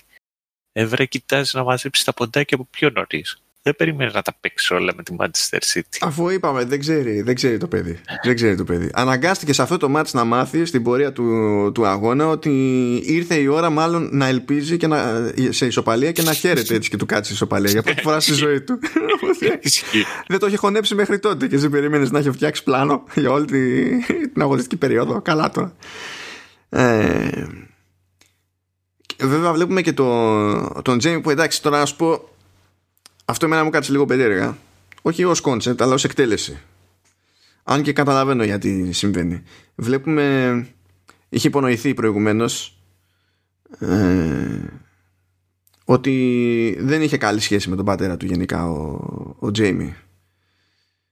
Και το βλέπουμε διότι έσκασε ο πατέρας του και του την έλεγε παρότι η Manchester City κέρδισε έτσι του την έλεγε επειδή βρέθηκε μόνος του με την μπάλα ξέρω εγώ και αντί να πάει να καλά κόντρα στον τερματοφύλακα και αντί να πάει να πετύχει μόνος του τον γκολ έδωσε πάσα σε συμπέκτη που ήταν λίγο πιο ανοιχτός γιατί δεν τον κάλυπτε ο τερματοφύλακας. Αλλά ξέρεις αυτό το το ε, με πίεζε πάντα ο μπαμπάς. Δεν, δεν θα πω ότι δεν είναι ρεαλιστικό ως ενδεχόμενο και, και τα λοιπά. Είναι, είναι. Αλλά Είναι. φυσικά και είναι. Αλλά να σου πω θα προτιμούσα κάτι άλλο. Δεν, δεν ξέρω τι έχω πάθει. Ε, πέφτω τελευταία σε πολλές περιπτώσεις σειρές ταινίες και τα λοιπά που τίνει αυτό να είναι εξήγηση για διάφορα πράγματα. Που καταλαβαίνω ότι είναι, είναι ρεαλιστικό. Αλλά δεν ξέρω τι συμβαίνει. Είναι σαν να περνάνε από, το, από μπροστά μου πράγματα που ακολου- πατάνε στην διαγραμμή. Ναι, ναι, ναι. Κοίταξε. Ε, νομίζω ότι συγκεκριμένα στο Ted Lasso, σίγουρα η εκτέλεση είχε περισσότερο το, το θέμα. Θέλω να σου πω ότι εννοείται, αλλά ποτέ δεν φαίνεται να είναι όντως ένα πρόβλημα για τον, ί- πώς να το πω, να είναι το, βασικό, το μεγαλύτερο πρόβλημα του ίδιου του Τζέιμι αυτή η σχέση με τον πατέρα του. Επίσης δεν φαίνεται και ποια ακριβώς στάση έχει ο Τζέιμι στη σχέση με τον πατέρα του. Δηλαδή είναι κάποιος ο οποίος είναι έτοιμος να εκραγεί, είναι κάποιος ο οποίος αποδέχεται κάποια πράγματα, είναι κάποιος ο οποίος θέλει να τη βελτιώσει, την έχει σπάσει, είναι διάφορος. Αυτό είναι το ένα θέμα το οποίο κάνει αδύναμη τη συγκεκριμένη σκηνή. Ε, τώρα όμως για ποιο λόγο εγώ θεωρώ ότι κολλάει η όλη αυτή η κατάσταση. Συνήθως οι άνθρωποι οι οποίοι κάνουν προ, πρωταθλητισμό και τώρα πρωταθλητισμός, ρε παιδί μου, δεν είναι Sonic το ποδόσφαιρο. Από αυτούς οι οποίοι από μικρή και, γιατί μην ξεχνάμε ο Τζέιμι είναι, θεωρείται Wonder Kid, είναι ακόμα ταλέντο, είναι νεαρός. Αυτοί οι οποίοι είναι και πολύ ταλαντούχοι, αλλά είναι και πετυχημένοι σε αυτό το κλάδο και ιδιαίτερα σε μια μικρή ηλικία, σίγουρα έχει να κάνει το ότι οι ίδιοι σαν άνθρωποι είναι ανταγωνιστικοί και προσπαθούν να σπρώξουν τον εαυτό τους πιο μπροστά. Και έχουν μια συγκεκριμένη αντίληψη για το πώς βλέπουν αυτοί οι ίδιοι τον εαυτό τους και το πόσο τρομεροί και φοβεροί είναι αλλά σχεδόν πάντα είναι ένας ε, γονιός από πίσω ο οποίος τους πρόχνει. Έχει τις περισσότερες φορές, τουλάχιστον εγώ από προσωπική μου εμπειρία, εμένα προσωπικά δεν με έσπρωξε κανένας. Ε, τους έσπρωχνα εγώ λέει. ε, το ξεφεύγεις βρε πλέον από τη φάση το ότι είναι ο άλλος ο οποίος σε υποστηρίζει και σε ενθαρρύνει και φτάνεις στο στυλ ε, πρέπει να κάνεις και αυτό. Γιατί είναι εν τέλει η σχέση όπως είναι ο, ο με τον πατέρα του. Ε, ξέρεις όμως γιατί μου, μου κάθεται στραβά αυτή η σκηνή. Ότι είναι ρε παιδί μου ξέρεις ε, πολύ στη μάπα. Ναι, ναι, ναι. ναι. Γιατί θεωρώ ότι αυτό που ήθελε να πετύχει Κατά μία είναι το είχε πετύχει ήδη, διότι προηγουμένως στη σεζόν παίζει ένα παριστατικό στο οποίο δεν αναφερθήκαμε, αλλά ταιριάζει εδώ πέρα, οπότε ήρθε η ώρα. Ε, και καλά παίζει ένας τρίλο ότι ε, το, ο χώρος που έχουν στα αποδητήρια για φυσικοθεραπεία κτλ. ότι είναι καταραμένος και ότι αν κάποιος τραυματιστεί και πρέπει να κάνει φυσικοθεραπείες εκεί πέρα, στην ουσία δεν επανέρχεται ποτέ στην αρχική του κατάσταση και τα λοιπά. Και φυσικά ποιος πρέπει να δοκιμάσει αυτή τη θεωρία. Ο Τάνι Ρόχας, διότι πάνω στη χαρά του δεν σταματούσε να παίζει εκεί με, τη, με την παλίτσα, να κάνει κολπάκια μες στη νύχτα και τα λοιπά και ζόρισε το, το έτσι κι αλλιώς προηγουμένως λαβωμένο γόνατο και ξανά μάνα. Και μπήκε στη διαδικασία ο Τέντ να στήσει εκεί ένα σκηνικό ώστε να πει στην ομάδα ότι όχι ότι δεν υπάρχει αυτή ότι δεν παίζει κατάρα δεν ήθελε να, τους, να πάει να το παίξει είστε τρελή ξέρω εγώ και προληπτική και άντα από εδώ και τέτοια. Αλλά μπήκε σε μια διαδικασία να τους φέρει όλους μαζί να τους μαζέψει και να τους βάλει κάτι να κάνουν από κοινού ώστε μια καινούρια κοινή εμπειρία ε, να δημιουργήσει υποτίθεται τις προϋποθέσεις να αντιμετωπίσουν την κατάρα να την, να την εξουδετερώσουν και αυτό που σκέφτηκε ήταν ότι ωραία μαζευόμαστε ξέρω εγώ στο γήπεδο, βάζουμε εκεί φωτίτσα σε ένα βαρέλι. Ε, δεν ξέρω τι κάνει το βαρέλι στο γήπεδο. Απλά λέω. Ε, hocus pocus τώρα, τι ψάχνεις. Εντάξει, OK. Okay. Και λέει ο καθένας να ρίξει τέλος πάντων στη, στη φωτιά κάτι το οποίο δεν θα ήθελε να αποχωριστεί, αν θυμάμαι καλά. Και εκεί που δεν περιμένεις τον Τζέιμι να λάβει μέρος στα σοβαρά, έρχεται καθυστερημένος τελευταία στιγμή και ο καθένας υποτίθεται λέει και μια ιστορία για το τι σημαίνει για αυτόν το αντικείμενο που, που ρίχνει. Και εκεί είναι που ακούμε για τις σχέσεις που είχε με τη μητέρα του και για τις σχέσεις που είχε με τον πατέρα του. Και ότι εκείνος έπαιζε, τον, ε, έπαιζε παλιότερα για να είναι η περήφανη μητέρα του. Ο πατέρας του ήταν άλλα αντάλλων, άλλης λογικής και το εκεί τα είπε. Τα είπε δηλαδή στη, στην ομάδα.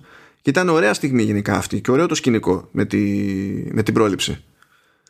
Που βέβαια τελειώνει προβλέψιμα για την κομμωδία. Είναι έτσι. Ε, ωραία, ξορκίσαμε το κακό. Εμφανίζεται Ντάνι, Ρόχα, σας κοροϊδέψα, ήμουν cool, αλλά κάναμε το σκηνικό για να ξεκολλήσετε και τα λοιπά. Θα τον χτύπα. Εκεί να τον χτύπα.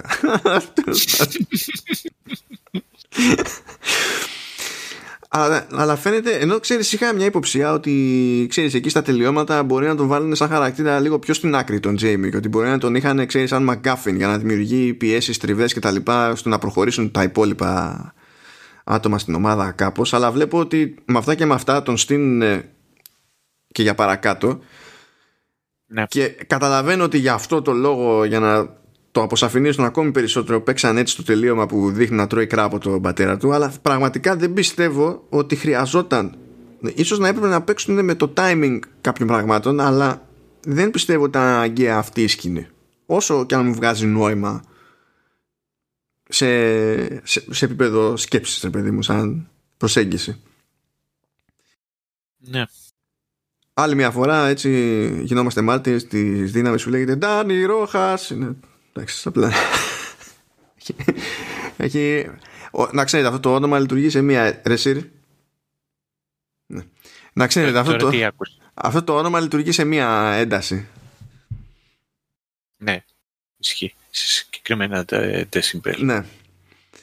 Ε, ταυτόχρονα βέβαια καθώς γίνονται δηλαδή πάνω σε αυτό το επεισόδιο που στην ουσία τρώει την ήττα το, το Richmond ξέρει ότι υποβιβάζεται και τα λοιπά αλλά αυτή η εμπειρία κάνει όντως την ομάδα μια οικογένεια. Ο Ρόι μπαίνει στον αγωνιστικό χώρο για να μαρκάρει τον, τον Τζέιμι τα καταφέρνει δίνει πόνο τρέχει πιο γρήγορα πόσο είχε τρέξει τα τελευταία χρόνια στη ζωή του.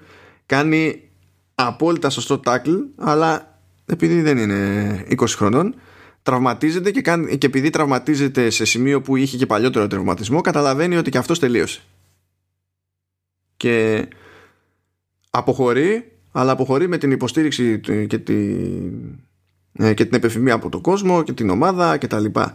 Επίσης η ομάδα κάνει συνειδητή προσπάθεια να τιμήσει τον TED για τη, για τη στήριξη, τη μέχρι τότε στήριξη που δεν κινείται μόνο σε επαγγελματικό επίπεδο προφανώς με τέτοια παραδείγματα που είπαμε σε όλο το, Ναι, το ναι. επεισόδιο και ενώ είχαν μπει στη διαδικασία να μάθουν κάποια νέα συστήματα που ήταν και έμπνευση αμερικανικού ποδοσφαίρου που, πράγμα που τα έκανε και αντισυμβατικά για την αντίπαλη ομάδα ε, σε κάποια φάση ο νέος αρχηγός ο Άιζακ που τον διάλεξε ο, ο Ρόι αντί να περιμένει κάποιον άλλο να του πει τι σύστημα ξέρω εγώ να δοκιμάσουν και τέτοια λέει ο ίδιος στη, στην ομάδα ότι θα κάνουμε το Lasso Special.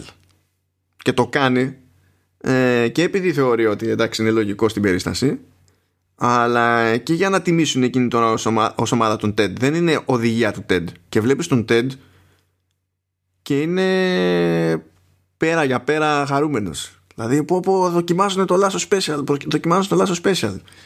Όλη η φάση εκεί δένει ακριβώς πριν την αποτυχία και βλέπουμε το, τον TED να είναι ενδεχομένως με το πιο πιο επαγγελματικό του πρόσωπο που μπορεί να έχει επιδείξει τέλος πάντων σε όλη αυτή τη σεζόν ως προπονητής. Που εμφανίζεται, πηγαίνει στη Ρεμπέκα για να υποβάλει την παρέτησή του γιατί σου λέει εγώ ήρθα να κάνω κάτι τέλος πάντων. Δεν το έκανα απέτυχα και παρετούμε για να μην φέρω σε κανένα δύσκολη θέση και να αναγκαστεί να με απολύσει και τα λοιπά. Και η Ρεμπέκα αρνείται την παρέτηση. Και πάει πλέον το Ρίτσμοντ στα μάτια τα δικά μου είναι όντως πλέον οικογένεια. Ενδεχομένως είναι και η οικογένεια που όχι απλά είχε ανάγκη τον, Τε- τον Τεντλάσο αλλά σ- τουλάχιστον την είχε ανάγκη ο, ο ίδιος ο Τεντλάσο ακριβώς επειδή άφηνε πίσω τη δική του σε αυτή τη σεζόν. Και αυτά τα πράγματα έτρεχαν παράλληλα. Δεν είναι, μου είναι πολύ δεν, είναι, είναι δύσκολο να εκφράσω το πόσο περίεργο είναι να ακούω την πάρτι μου που θα με ακούω και στο μοντάζ μετά ε. να είμαι να μιλάω έτσι τόσο, τόσο θετικά τόσο ωραία να έχω να χαρακτηρίζεται τη σκέψη μου από ε, από ελπίδα ξέρεις, ότι δεν είναι ο- ο- αλλά πέρα από την πλάκα όλο, όλο αυτό που βγαίνει από μένα στο συγκεκριμένο επεισόδιο είναι, είναι ξένο είναι ξένο. Αλλά βγαίνει. Και καταλαβαίνω ότι σε προσωπικό επίπεδο δεν μπορώ να είμαι το μέτρο της επιτυχίας μιας σειράς αλλά για όποιον με γνωρίζει λίγο παραπάνω καταλαβαίνει πόσο δύσκολο είναι να μου βγάλει εμένα οτιδήποτε πόσο μάλλον μια σειρά σαν το Ted Lasso που την ξεκίνησα και εγώ χωρίς συμπληρωματικές προσδοκίες απλά είχα μια αντίληψη για το θετικό μπάζ που είχε έτσι. να μου βγάλει τέτοια αντίδραση τέλος πάντων μια ψηρά ή μια ταινία ή ένα παιχνίδι δεν έχει σημασία. Όσο καλύτερα με ξέρετε, τόσο πιο έκπληκτη θα μένετε από αυτό το αποτέλεσμα. Ήταν, ε, είναι και το time, βρεσί. Είναι και το time, δηλαδή για, για όλους μας. Σίγουρα είναι μια δύσκολη χρονιά η φετινή και είναι αυτό, είναι πολύ θετικό το, το ίδιο το τέτλασο. Και παρότι ήταν πολύ εύκολο το, το να φτάσει να γίνει καρικατούρα η όλη φάση και ο ίδιος ο χαρακτήρας, ίσως το ότι τελειώνει με αποτυχία η, η σεζόν και η χρονιά, είναι αυτό το οποίο το κάνει και πιο γήινο, πιο ρεαλιστικό, καταλαβες. Ε, μερικές φορές δεν έχει σημασία το πόσο εύχεσαι να γίνει κάτι. Δεν σημαίνει ότι αν ευχηθείς και θέλεις κάτι πάρα πολύ, αυτό θα γίνει. Δεν σου χρωστάνε σε αυτόν τον κόσμο. Έτσι είναι. Εκτός και άμα είσαι ο Τέντ ο οποίος νιώθει ότι χρωστάει σε όλο τον κόσμο. Ναι. να σου πω, νομίζω ότι και πέραν αυτού έπρεπε να αποτύχει η ομάδα. Αν πετύχαινε να μείνει στην κατηγορία που ήταν ο βασικός ο στόχος και μπορούσε οποιοδήποτε να πει ότι είναι ξέρω εγώ η ομάδα πέτυχε, σώθηκε ο Τεντ Λάσο πέτυχε στην αποστολή του κτλ νομίζω ότι θα μείωνε όλα τα υπόλοιπα που πέτυχε και η ομάδα και ο Τεντ και θα σου, επέτρεπε, ναι, ναι. θα σου επέτρεπαν οι περιστάσεις να σκεφτείς ότι ε, ναι εντάξει τώρα θα είμαστε πιο cool θα είμαστε πιο χαρούμενοι θα είμαστε πιο οικογένεια όπως έχω πει ήδη μάλλον πιο πολλές φορές από όσο πρέπει ε,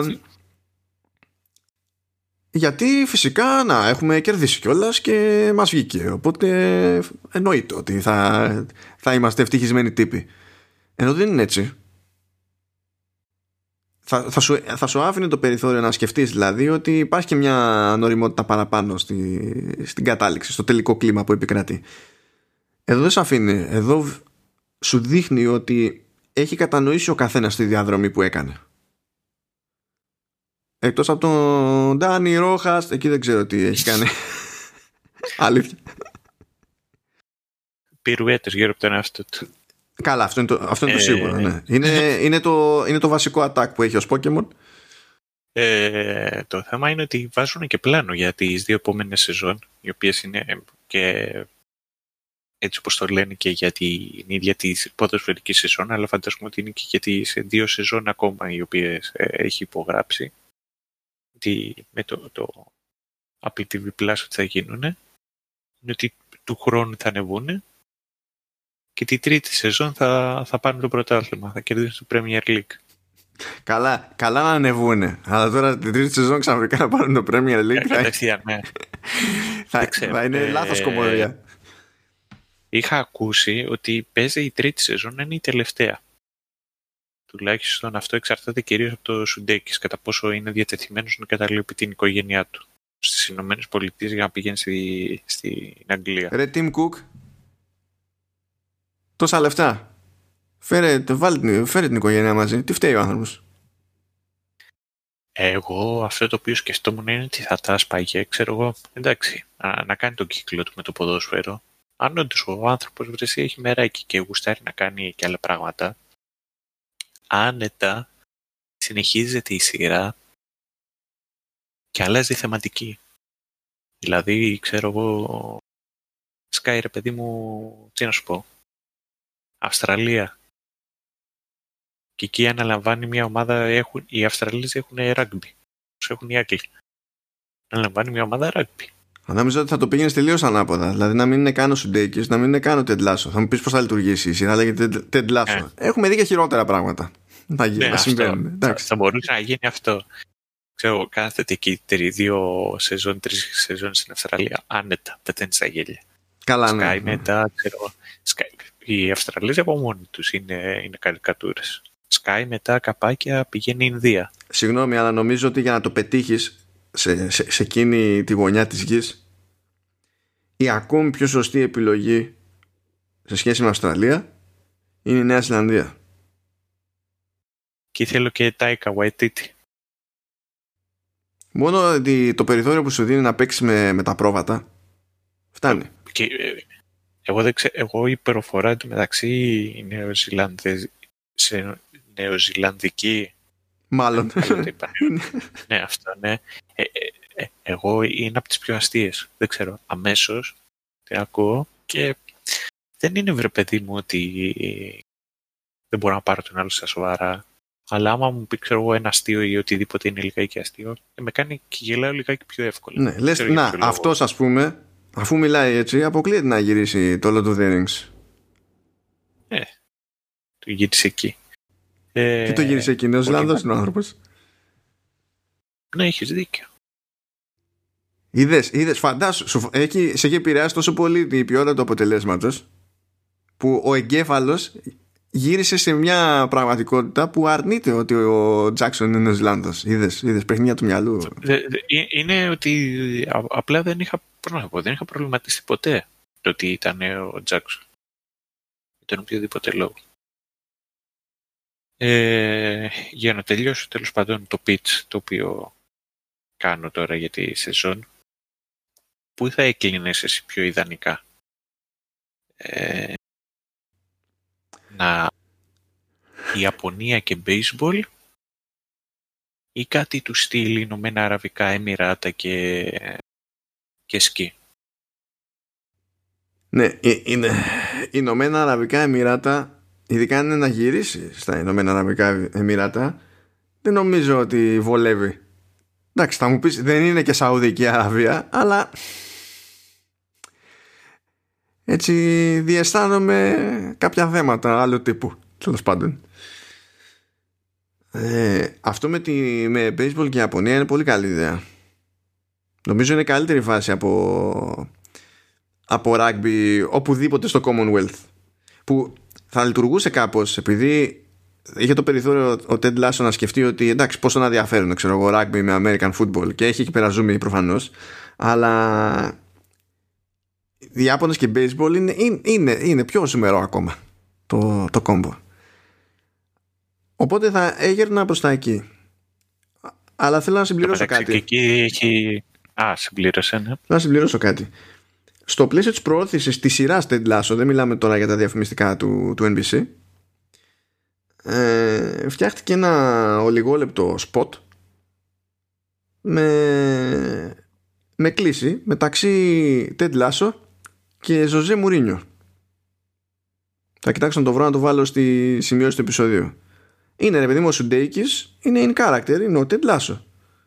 Και υποτίθεται ότι ε, μιλάμε το Μουρίνιο για να του δώσει, ξέρεις, pointers. Επειδή τώρα ανέλαβα τη δουλειά και τα λοιπά και, και κάτι τέτοια. Εντάξει, ο Μουρίνιο δεν την παλεύει να πουλήσει ότι παίζει οτιδήποτε οπουδήποτε εκείνη τη στιγμή. είναι, είναι αγκούρι, έτσι. Είναι αγκούρι, πέρα για πέρα. Ταυτόχρονα βέβαια είναι Μουρίνιο.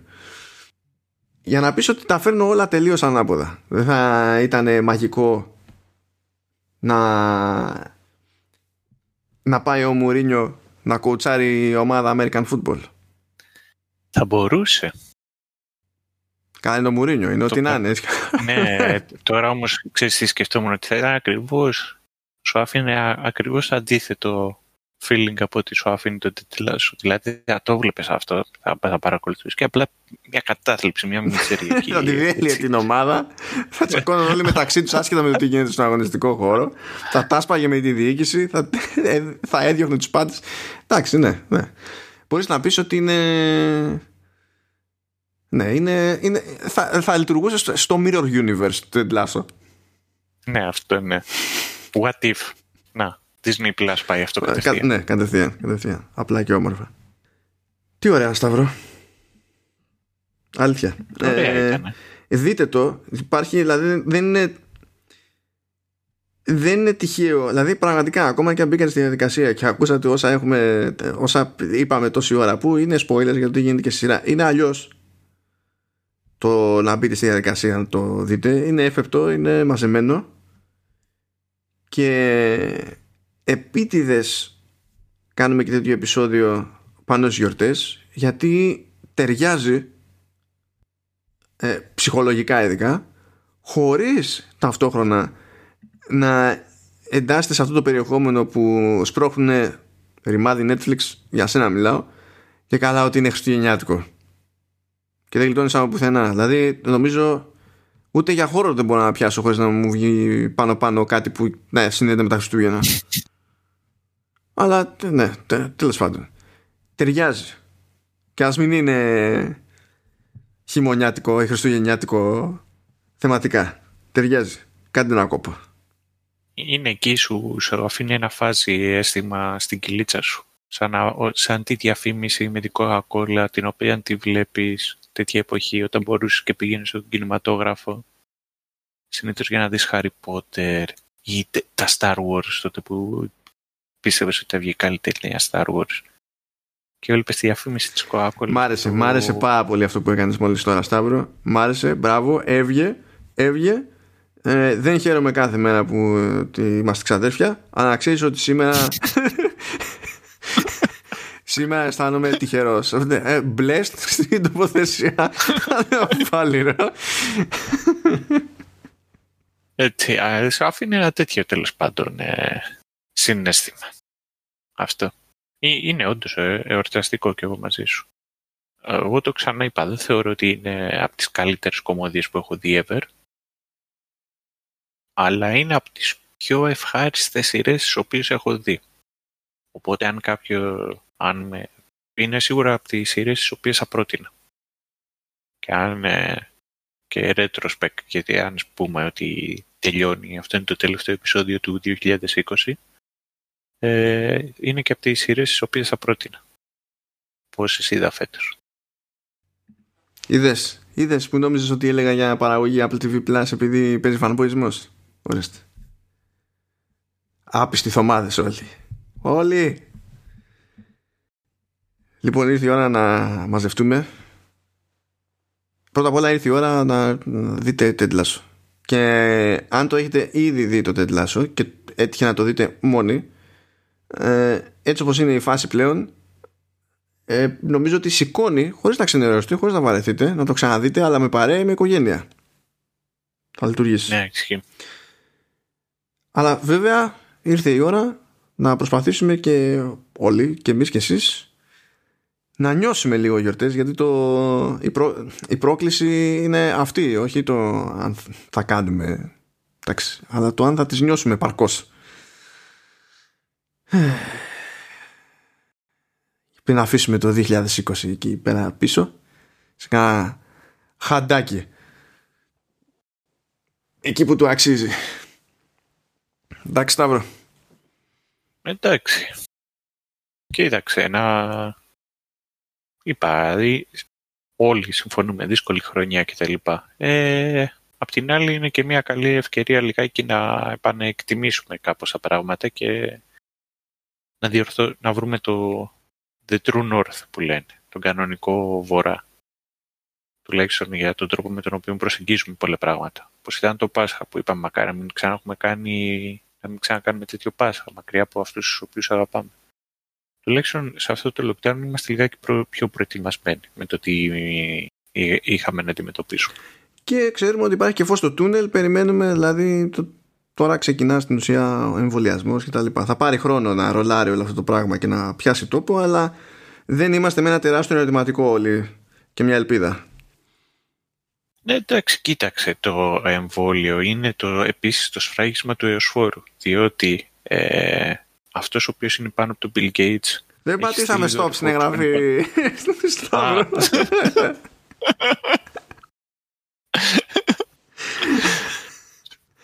αυτό, αυτό το σλόγκαν αυτός που είναι πάνω από τον Bill Gates. Αυτό με σκοτώνει. και τον, τον ρωτάς ποιος είναι. Σου λέει ε, το, το όνομά του τώρα χρειάζεσαι και εσύ. Εσύ έπρεπε να τα ξέρεις. Είσαι του κλάδου. Δεν ξέρω ποιος είναι αυτός ο οποίος είναι πάνω από τον Bill Gates, ρε παιδί μου. Τέλος πάντων. Για. Καθίστε λιγάκι, τέλος πάντων, δείτε τετλάσο, να επανέλθω πάνω σε αυτό. Ε, και αυτό το οποίο θα σας βοηθήσει, εκούσια ή ακούσια, να καταλάβετε ε, ο, αυτό το force of nature που είναι ο τετλάσο, είναι πως δεν χρειάζεσαι λαμπάκια για τις γιορτές, δεν χρειάζεσαι στολίδια για, τους, για τις γιορτές, χρειάζεσαι μια νοοτροπία. Μια θετική νοοτροπία, μια, μια τάση όχι μονάχα να πάρεις δώρα, αλλά να προσφέρεις δώρα. Και σίγουρα είναι και όλας και μια καλή ευκαιρία να, να είμαστε λιγάκι πιο θετικοί. Όχι για το τι θα μας φέρει το επόμενο έτος, όπως είπε και πάνω, σίγουρα θα ε, υπάρχει φως στο τούνελ, αλλά δεν είναι ότι θα είναι και άμεσο. Αλλά να έχουμε μια θετικότητα και μια... Ε, έλεγε της σκάλωσα, πώς λένε, optimism. Αισιοδοξία. Ναι, ναι. Και να έχουμε και μια αισιοδοξία ότι εμείς σαν άνθρωποι μπορούμε να είμαστε καλύτερα. Και, και για μας τους ίδιους, αλλά και στην επιρροή την οποία την οποία έχουμε στους άλλους. Αυτές τουλάχιστον είναι οι δικές μου ευχές για τις γιορτές τις οποίες ε, έρχονται και να είμαστε καλά. Τα λέμε του χρόνου. Εγώ θα κλείσω με ατάκα Ted Lasso. Be grateful you're going through this moment with your friends because there's something worse being lonely and sad. No one here is alone. Και με αυτά, καλές γιορτές και καλή χρονιά να έχουμε. Bye bye.